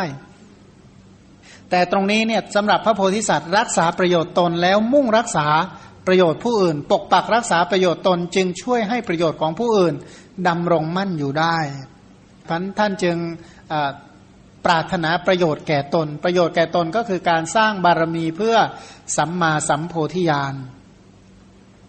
บัดนี้หวังโลกิยะสมบัติก็ควรแล้วภายหลังค่อยหวังโลกุตระสมบัติแก่สรรพสัตว์ทั้งหลาย ตอนแรกเนี่ยหวังประโยชน์ให้มีแก่ตนไงหวังว่าตนจะต้องให้ทานหวังว่า คือ คนที่ให้ทานเนี่ยจะได้รับประโยชน์ใช่ไหมบอกใช่ เราจะต้องให้ทานเพื่อให้ได้รับประโยชน์ที่เกิดจากการ ให้ทานเราต้องรักษาศีลเพื่อให้ได้รับประโยชน์ที่เกิดจากการรักษาศีลเจริญคุณธรรม เพื่อให้ตนได้รับประโยชน์ เมื่อตนได้รับประโยชน์อย่างนี้แล้ว จึงจะช่วยน้อมนำประโยชน์ที่มีอยู่ไปสงเคราะห์อนุเคราะห์ต่อสรรพสัตว์ทั้งหลายเนี่ยนะ บัดนี้เราไม่สามารถทำการนำเข้าไป ซึ่งประโยชน์สุขแก่สรรพสัตว์ทั้งหลาย ด้วยอัธยาศัยเล็กๆ น้อยๆ เมื่อไหร่เราจะยังความเพียรให้สำเร็จประโยชน์นั้นได้เล่า หมายคำว่า คือผู้ที่เป็นพระโพธิสัตว์เนี่ยนะจะต้องมีอัธยาศัยทำได้ไม่ได้ไม่รู้ละแต่มีอัธยาศัยน้อมนำประโยชน์ให้แก่สรรพสัตว์ทั้งหลายก่อน น้อมนำว่าทำชนะสัตว์ทั้งหลายจึงจะได้รับประโยชน์ทั้งที่เป็นโลกิยะ และประโยชน์ที่เป็นโลกุตระ ประโยชน์เหล่านี้เนี่ยนะไม่ว่าจะเป็นประโยชน์พบนี้ประโยชน์พบหน้าหรือประโยชน์อย่างยิ่งอัธยาศัยของท่านเป็นอย่างนั้นก่อน นั่นเป็นอัธยาศัยเป็นเป็นพื้นเพของความคิดของท่าน เป็นความรู้สึกของท่าน โดยธรรมดาว่าทำชนะสัตว์ทั้งหลายจะประสบแต่ความสุขและความเจริญ เมื่อท่านมีอัธยาศัยอย่างนี้แล้วท่านจึงมีประโยคะ อัธยาศัยก็คืออาสยะ แล้วก็ความเพียรตรงนั้นมาจากคำว่าประโยคะ ท่านมีประโยคะที่จะช่วยประกอบให้สัตว์ทั้งหลายเนี่ยดำรงอยู่ในประโยชน์ต่อไปได้ เพราะเบื้องต้นท่านมีอัธยาศัยในการช่วยเหลือสรรพสัตว์ให้สรรพสัตว์ได้รับประโยชน์ก่อน ต่อมาท่านจึงภาคเพียรพยายามในการสร้าง สร้างประโยชน์ให้แก่สรรพสัตว์ทั้งหลายท่านจึงมีทั้งพฤติกรรมและความคิดที่ช่วยให้สรรพสัตว์ได้รับประโยชน์อยู่เสมอ บัดนี้เราให้เจริญด้วยการนำประโยชน์สุขไปให้แก่สรรพสัตว์ทั้งหลาย ตอนแรกก็บอกว่า ภายหลังนำประโยชน์ให้แก่ตัวเองก่อน แล้วจักได้นำประโยชน์คือการจำแนกแสดงธรรมให้แก่สรรพสัตว์ทั้งหลาย ก็ตอนต้นเนี่ยนะก็แปลกนะในโลกนี้อย่างถ้าจะให้ต้นไม้มันให้ผลแก่เรา เราต้องทํำยังไงแก่ต้นไม้เราต้องให้ประโยชน์แก่ต้นไม้ก่อนนะแล้วต้นไม้จะให้ประโยชน์แก่เรา ในโลกนี้เนี่ยนะถามว่าทำไมเนี่ยถ้ายังสอนให้เรื่องการให้ทานก่อน เพราะว่าถ้าเรารู้จักให้แก่ผู้อื่นได้ แล้วประโยชน์ทั้งหลายก็จะไหลเข้ามาหาตัว แต่ถ้าเรา ไปเที่ยวเอาแต่ประโยชน์ของคนอื่น โดยที่ไม่ให้ประโยชน์แก่คนอื่นเลยเนี่ยนะกลายเป็นคนที่ไม่มีประโยชน์ คนที่ไม่มีประโยชน์เขาจะรักษาไว้ไหมในโลกนี้เนี่ยนะคนที่รักษาการปกปักรักษากันอย่างน้อยให้ประโยชน์กันได้ ถ้าสิ่งใดที่ไม่ให้ประโยชน์แก่ใครเลย เรียกว่าอะไร ของไหนๆที่เรียกว่าไม่ให้ประโยชน์แก่ใครเลยเรียกอะไร เรียกว่าขยะต้องจ้างเอาออกนะจ้างเอาไปทิ้ง เพราะอะไรเพราะมันไม่มีประโยชน์ฉันใด ในโลกนี้ก็ฉันนั้นเหมือนกันเนี่ยนะเมตตานั้นลักษณะน้อมนำประโยชน์เข้าหาตนและน้อมนำประโยชน์เข้าหาคนอื่น ตนเองได้รับประโยชน์ที่สูงสุดแล้วอธิบายบอกเล่า แสดงว่าวิธีที่จะทำให้ประสบความสำเร็จได้รับประโยชน์ที่แท้จริงทำอย่างไร เพราะฉะนั้นพึงเข้าไปตั้งความเป็นผู้มีอัธยาศัยในการบำเพ็ญประโยชน์แก่สรรพสัตว์ทั้งหลาย พร้อมกับความพิเศษว่าสัตว์เหล่านี้ เป็นบุญยเขตอย่างยิ่ง มองเห็นเขาเป็นนาบุญที่เราจะต้องเอาประโยชน์จากเขา แต่ไม่ได้เห็นแก่ตัวนะ มองว่าประโยชน์เขาคือนาบุญเขาคือนาบุญของเราเนี่ยนะเขาคือนาบุญของเราเพราะตอนแรกเลยเราจะได้ประโยชน์อะไรจากเขาบ้าง ด้วยกุศลนะ ไม่ใช่ไม่ใช่กิจกรรมเหล่านี้ ไม่ใช่เห็นแก่ตัวนะ แต่เป็นว่าเราจะทำบุญอะไรกับเขาบ้าง จนกว่าเห็นเขาแล้วเราได้บุญเลยเนี่ยนะเห็นเขาเมื่อไหร่ได้ยินเขาเมื่อไหร่เกี่ยวข้องกับใคร เราได้ประโยชน์ตัวเองไว้เรียบร้อยแล้ว เพราะอะไรเพราะทำบุญไว้เสร็จแล้วเนี่ยนะเพราะเกี่ยวข้องกับผู้ใดกับสัตว์เหล่าใดเราได้บุญเรียบร้อยแล้วสรรพสัตว์ทั้งหลายเขาเป็นบ่อเกิดของกุศลอย่างโทษเยี่ยมเนี่ยนะถ้าเราจะหาบุญเนี่ยไปหาจากที่ไหนก็หาจากคนทั้งหลายเหล่านี้แหละหาจากสรรพสัตว์ทั้งหลายเหล่านี้แหละที่จะสร้างบุญสร้างกุศล เพราะว่าบุญบุญยักกิริยาวัตถุสิบมันเกิดเกิดจากอะไร ก็เกิดจากสัตว์บุคคลทั้งหลายนี่แหละเกิดจากคนคนทั้งหลาย เกิดจากสัตว์สัตว์ทั้งหลายเหล่านี้แหละเพราะจะต้องหาบุญกิริยาวัตถุสิบจากสัตว์ทั้งหลายได้ เกี่ยวข้องกับคนเนี่ยนะหนึ่งคนเนี่ยต้องต้องหาให้ได้บุญกิริยาวัตถุแม้แต่ข้อหนึ่งจะต้องได้ประโยชน์ประโยชน์แก่ตัวเองก่อน อันดับแรกคือการเจริญกุศล การเจริญกุศลเนี่ยสัตว์อื่นได้ประโยชน์ไหม ผู้ใดดำรงอยู่ด้วยกุศลและจิต แล้วสัตว์อื่นสำเร็จประโยชน์ไหมสำเร็จประโยชน์อยู่แล้วเนี่ยนะก็มองอีกอันหนึ่งก็บอกว่าสัตว์ทั้งหลายเป็นที่ตั้งแห่งความเคารพอย่างสูงสำหรับเรา เราต้องเคารพเขานะ เพราะอะไรเพราะเขาเป็นนาบุญของเราเขาเป็นที่เจริญบุญเจริญกุศลของเรา เราต้องตั้งอยู่ในความเคารพยำเกรงในสัตว์ทั้งหลาย ต่อไปบอกว่า สัตว์เหล่านี้เป็นเหตุให้สำเร็จ คือให้เราได้เจริญพุทธคุณทั้งปวง เราลองเรียกว่าสแสวงหาพุทธคุณจากสัตว์ทั้งหลาย หมายก็ว่าสัตว์ทั้งหลายเป็นที่ตั้งแห่งการเจริญพุทธคุณเนี่ยนะทีนี้ในตอนต้นเนี่ยนะน้อมนำว่าสแสวงหาบุญกุศลคุณงามความดีที่จะทำให้ตัวเองบรรลุเป็นพระพุทธเจ้าอย่างนี้ได้ก็เริ่มเพิ่มพูนเมตตาในสรรพสัตว์ทั้งหลาย โดยอธิษฐานกรุณาอย่างแท้จริงว่า ถ้าเราสำเร็จประโยชน์บรรลุความเป็นพระพุทธเจ้าแล้ว เราจะช่วยปลดเปลื้องสรรพสัตว์ทั้งหลายให้พ้นจากความทุกข์นั่นคือกรุณาใช่ไหมกรุณาก็บอกว่ามุ่งไปที่จะปลดเปลื้องสรรพสัตว์ให้พ้นจากความทุกข์ความเป็นผู้ใคร่เพื่อจะกำจัดสิ่งที่ไม่เป็นประโยชน์ ต้องการที่จะปลดเปลื้องความทุกข์ออกจากสรรพสัตว์เหล่านั้น กรุณาอันนี้มีกำลัง กรุณานี้เป็นรากที่มั่นคง ย่อมเกิดแก่ผู้ที่นำประโยชน์สุขเข้าไปให้แก่สรรพสัตว์ทั้งหลาย ด้วยใจที่ไม่มีขอบเขต คือเบื้องต้นเนี่ยนะใครที่มีความคิดว่าสัตว์ทั้งหลายควรได้ประโยชน์ เขาควรได้รับประโยชน์อะไรบ้าง พอเห็นประโยชน์ของเขาแล้วเห็นเลยเขากำลังเสื่อมประโยชน์อยู่ พอเห็นว่าเขาเสื่อมประโยชน์นั่นแหละจึงเป็นกรุณา เมตตานี้ถือว่าเป็นเบื้องต้นของกรุณา อย่างพรหมิหารสี่ทำไมแสดงเมตตาขึ้นก่อน เพราะว่าน้อมนำประโยชน์เข้าไปให้แก่สัตว์ทั้งหลาย เมื่อเห็นว่าสัตว์ทั้งหลายเสื่อมจากประโยชน์ก็เลยมีความกรุณาต่อสัตว์ทั้งหลายก็เลยมีกรุณาตามมา ตามมาจากเมตตาเนี่ยนะเพราะเมตตาน้อมนำประโยชน์ เช่นว่าตัวเองเสื่อมประโยชน์นี่สงสารตัวเองเลยใช่ไหมสงสารตัวเองเลยฉันใด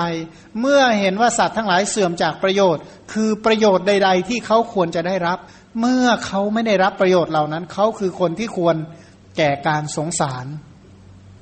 ท่านบอกว่าการุณานี้เป็นเบื้องต้นแห่งจรณะคือความประพฤติที่ดีงาม กรุณานี้เป็นหลักเป็นมูล เป็นหัวหน้าเป็นประมุขแห่งพุทธการกะธรรม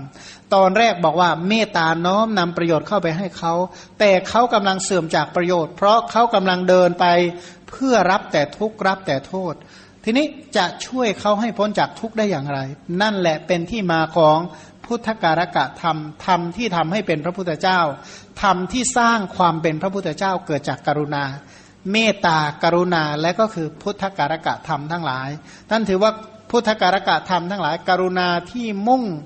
มุ่งปลดเรื่องความทุกข์แก่สรรพสัตว์ทั้งหลายเนี่ยถือว่าเป็นเบื้องต้น แต่จริงต้นของกรุณาก็คือเมตตาอีกครั้งหนึ่ง บางแห่งท่านบอกว่า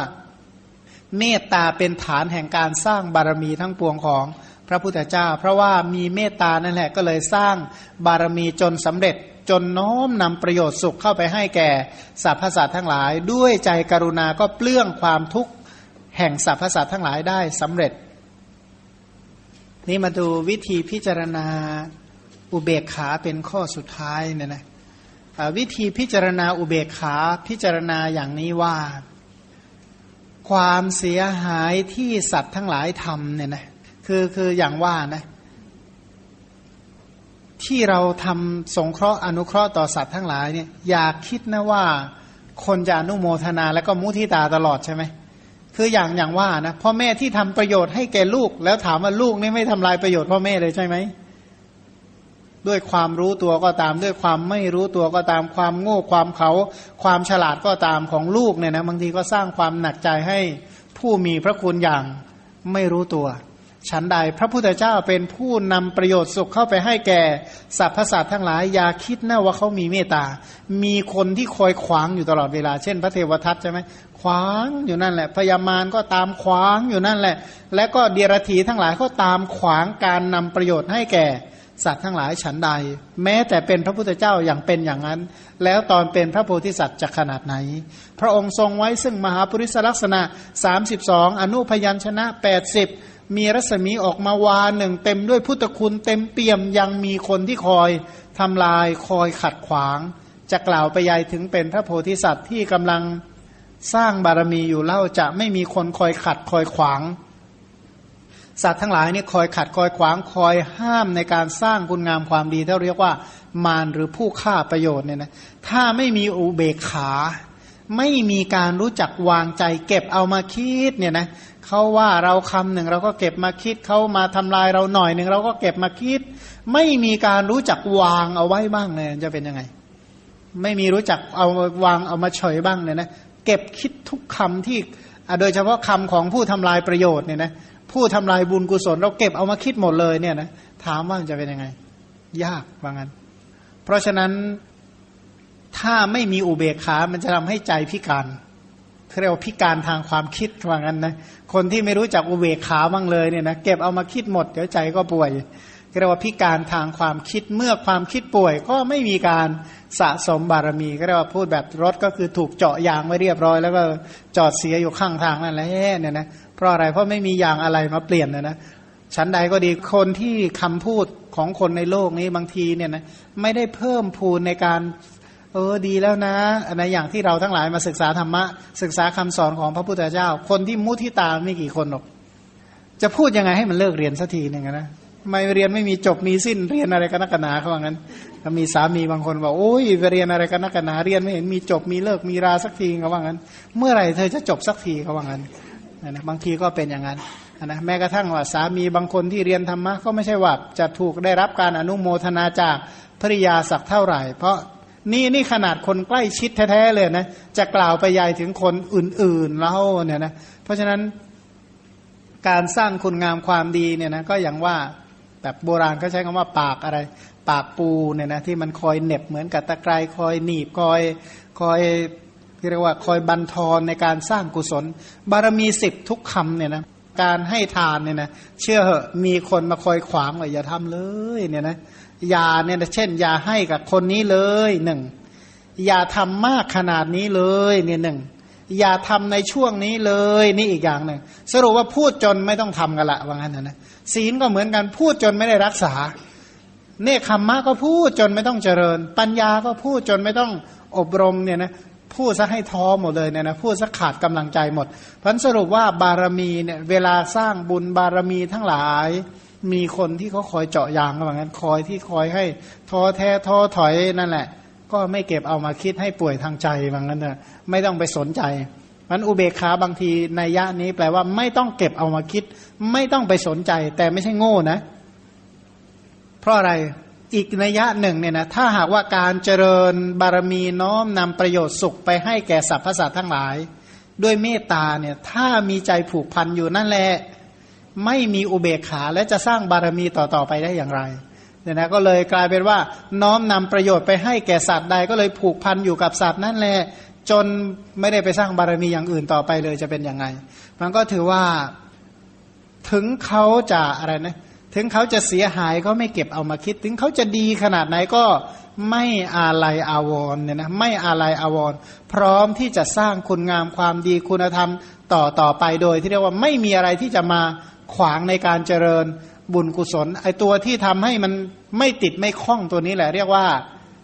อุเบกขา แปลว่าเป็นความหล่อลื่นไม่มีติดมีพันไม่มีอะไรมาเป็นอุปสรรคในการเจริญบุญกุศลเนี่ยนะเพราะผู้ไม่มีอุเบกขาไม่สามารถจะน้อมไปในบุญญาสมภารไม่สามารถจะน้อมไปเพื่อประโยชน์เพื่อกูล อันเป็นผลแห่งบุญญาสมภาร ในการสะสมคุณงามความดีต่อไปได้เพราะนั้นอุเบกขาเนี่ยนะการไม่ติดไม่คล้องไม่อาลัยเนี่ยจะช่วยให้เจริญบุญได้ต่อไป อย่างสมมติถ้าอย่างอาลัยอาวรในตำแหน่งล่างๆเนี่ยถามว่าตำแหน่งสูงๆเป็นไปได้ไหมที่จะได้รับ ถ้าอาลัยอาวรในคุณชั้นล่างๆเป็นไปได้ไหมที่จะเจริญคุณชั้นสูงๆบอกว่ายากเนี่ยนะเพราะฉะนั้นจะต้องเป็นคนที่ไม่ติดไม่อาลัยในคุณ หรือแปลว่าไม่สันโดษในคุณชั้นล่างๆพร้อมที่จะ เจริญคุณชั้นสูงยิ่งยิ่งขึ้นไป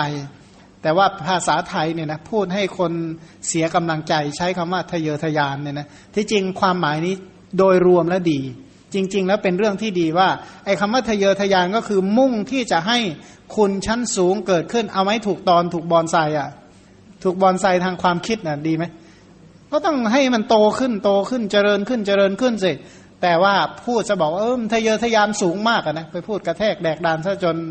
ถูกก็เลยคำพูดที่บอลไซว่างั้นนะนะทำให้มันตัวเล็กเลยถ้าเป็นนี้ก็เป็นถ้าเป็นคนก็บอกว่าเป็นถ้อยคำที่ทำให้คนนั้นนะแคะกลายเป็นคนแคร์เนี่ยนะสร้างแต่ความแคร์ให้แก่ฉะนั้นคำพูดบางทีเนี่ยนะคำพูดที่ไม่ฉลาดพูดเนี่ย ทำให้คนเนี่ยหมดเรี่ยวหมดแรงในการเจริญกุศลเลยนะเป็นคำพูดที่ไปบอนไซทำลาย ความเจริญเติบโตทางสติปัญญาพูดซะเขาเฉาตายเลยก็มีนั้นคำพูดเนี่ยน้ำลายเนี่ยทำให้คนใจเฉาตายมาไม่ใช่น้อยนี่ยนะนั้นระวังให้ดีๆมามิจฉาวาจาหรือสัมมาวาจานี่สำคัญเนี่ยนะคำพูดเนี่ยนะสำคัญมากต่อ แม้กระทั่งเราเราพูดเองเนี่ยนะคำพูดที่เราพูดเนี่ยเราจะเจริญหรือไม่เจริญก็อยู่ที่คำของเราเหมือนกัน เพราะฉะนั้น ถ้อยคำเหล่านั้นเนี่ยจะต้องเอามามาพิจารณาให้ดี แต่อย่าไปสนใจมากเกินไป จนไม่ได้เจริญกุศล คือในยะตรงของอุเบกขาบารมีก็คือว่าไม่ต้องเอามาหนักใจจนไม่ได้ทำบุญหรอกว่างั้นนะไม่ต้องไปสนใจจนไม่มีโอกาสได้ทำบุญว่างั้นมันจะอะไรก็ช่างจะเป็นคำพูดดีหรือคำพูดเลวร้ายก็ช่าง ต้องไม่ใช่เป็นตัวบันทอนในการสร้างบารมีทั้งหลาย คืออุเบกขาเนี่ยจะเป็นตัวเป็นฐานให้หมุนไปหาการสร้างฐานสร้างฐานบารมี คือบารมีเนี่ยมันจะเป็นสร้างแบบวงกลม แล้วก็สร้างเหมือนกับก่ออิฐแล้วก่อสูงขึ้นไปเนี่ยนะก่อวงกลมเนี่ยนะก่อสูงขึ้นไปสูงขึ้นไป ทุกอย่างมันจะเป็นตัวหนุนกันเองเนี่ยนะหนุนคุณธรรมจนสูงเขาบอกว่า ถ้าเจดีเล็ก ๆ อันนี้เป็นสร้างเจดีแบบจรดพรหมโลกเนี่ยนะเรียกว่าพระพุทธเจ้าเนี่ยคุณธรรมของพระองค์เนี่ยสูงยิ่งกว่าภวะกับพรหมอีกเขาว่า สูงกว่าเนวสัญญานาสัญญายตนะพระวักพรมหมายถึงเนวสัญญานาสัญญายตนะ โสดาบันนี่ก็ยิ่งกว่าพระวักพรมแล้ว โสดาบันก็ยิ่งกว่าพระวักพรมแล้ว แล้วนี่พระสัมมาสัมพุทธเจ้า ยิ่งกว่าพระโสดาบันขนาดไหน เพราะพระโสดาบันร้อยท่านก็สู้พระสกทาคามีท่านเดียวไม่ได้ โดยคุณธรรมนะคุณธรรมของพระสกทาคามีร้อยท่านก็สู้พระนาคามีท่านเดียวไม่ได้คุณธรรมของพระนาคามีร้อยท่านก็สู้ คุณธรรมของพระอรหันต์ไม่ได้ พระอรหันต์ทั่วไปเป็นร้อยท่านภาษารีบุตรท่านเดียวก็ประเสริฐกว่าภาษารีบุตรเป็นร้อย ก็สู้พระปัจเจกพระพุทธเจ้าไม่ได้ พระปัจเจกเนี่ยเป็นครึ่งจักรวาลเนี่ยพระพุทธเจ้าองค์เดียวประเสริฐกว่า ถามว่ามันยิ่งกว่ากันขนาดไหน ถ้ามัวแต่สันโดษในบุญกุศลคุณงามความดีเป็นไปได้ไหมที่จะสำเร็จเป็นพระพุทธเจ้าเนี่ยนะบอกยาก จะต้องมีเรียกว่า ไม่อาลัยไม่อาวรในคุณที่สร้างไปแล้ว คือบางคนเนี่ยนะเวลาทำบุญเนี่ยทำไปนิดเดียวก็อาวรอยู่นั่นแหละ ก็คือมาเก็บชื่นชมในบุญเล็กน้อยอยู่นั่นแหละ จนไม่ไม่ไม่หาโอกาสหาช่องทางที่จะเจริญกุศลต่อต่อไป การพูดถึงบุญที่ตัวเองสร้างไว้เป็นความดี แต่การอาลัยอาวรติดข้องจนไม่สามารถทำบุญใหม่ ๆ ได้ อันนี้ไม่ดี เพราะก็เรียกว่าขาดอุเบกขาเนี่ยนะ ก็เลยกลายเป็นว่ายึดติดบุญอันนั้นมันดีที่สุดแล้วพอแล้วเป็นต้นทั้งคนที่สร้างบารมีเพื่อความเป็นพระพุทธเจ้าจึงไม่ติดข้องในกุศลจะกล่าวไปยายถึงอกุศลพันกุศลในการสร้างของท่านนี้จึงเป็นประเภท วิเศษภาคิยะเจริญยิ่งขึ้นยิ่งขึ้นยิ่งขึ้น ต่อไปบอกว่าผู้ที่ไม่มีอุเบกขาเนี่ยนะแม้แต่การให้ทานเป็นไงผู้ที่ไม่มีอุเบกขาเนี่ย มัวแต่ยุ่งในเรื่องของอุ้ยทายธรรมมันมีเท่านี้ คือมัวแต่เกี่ยงเรื่องของที่จะทำแล้วก็เกี่ยงผู้ที่จะรับ แต่ผู้ที่มีอุเบกขาไม่เกี่ยง ไม่เกี่ยงของที่ทำแล้วก็ผู้รับไม่เกี่ยงขอให้มีโอกาสได้ทำให้ทาน ไม่เกี่ยงเวลาการสถานที่ในการรักษาศีลเนี่ยนะไม่เกี่ยงในการเจริญคุณงามความดี พันผู้ปราศจากอุเบกขาไม่มนสิการถึงอันตรายแห่งปัจจัยเครื่องนำมาซึ่งชีวิตและชีวิตแล้วก็หาไม่เนี่ยนะก็เลยไม่สามารถที่จะทำศีลให้บริสุทธิ์ได้ คือเนื่องจากว่าตัวเองเนี่ยนะเป็นคนที่ยึดติดยึดข้อง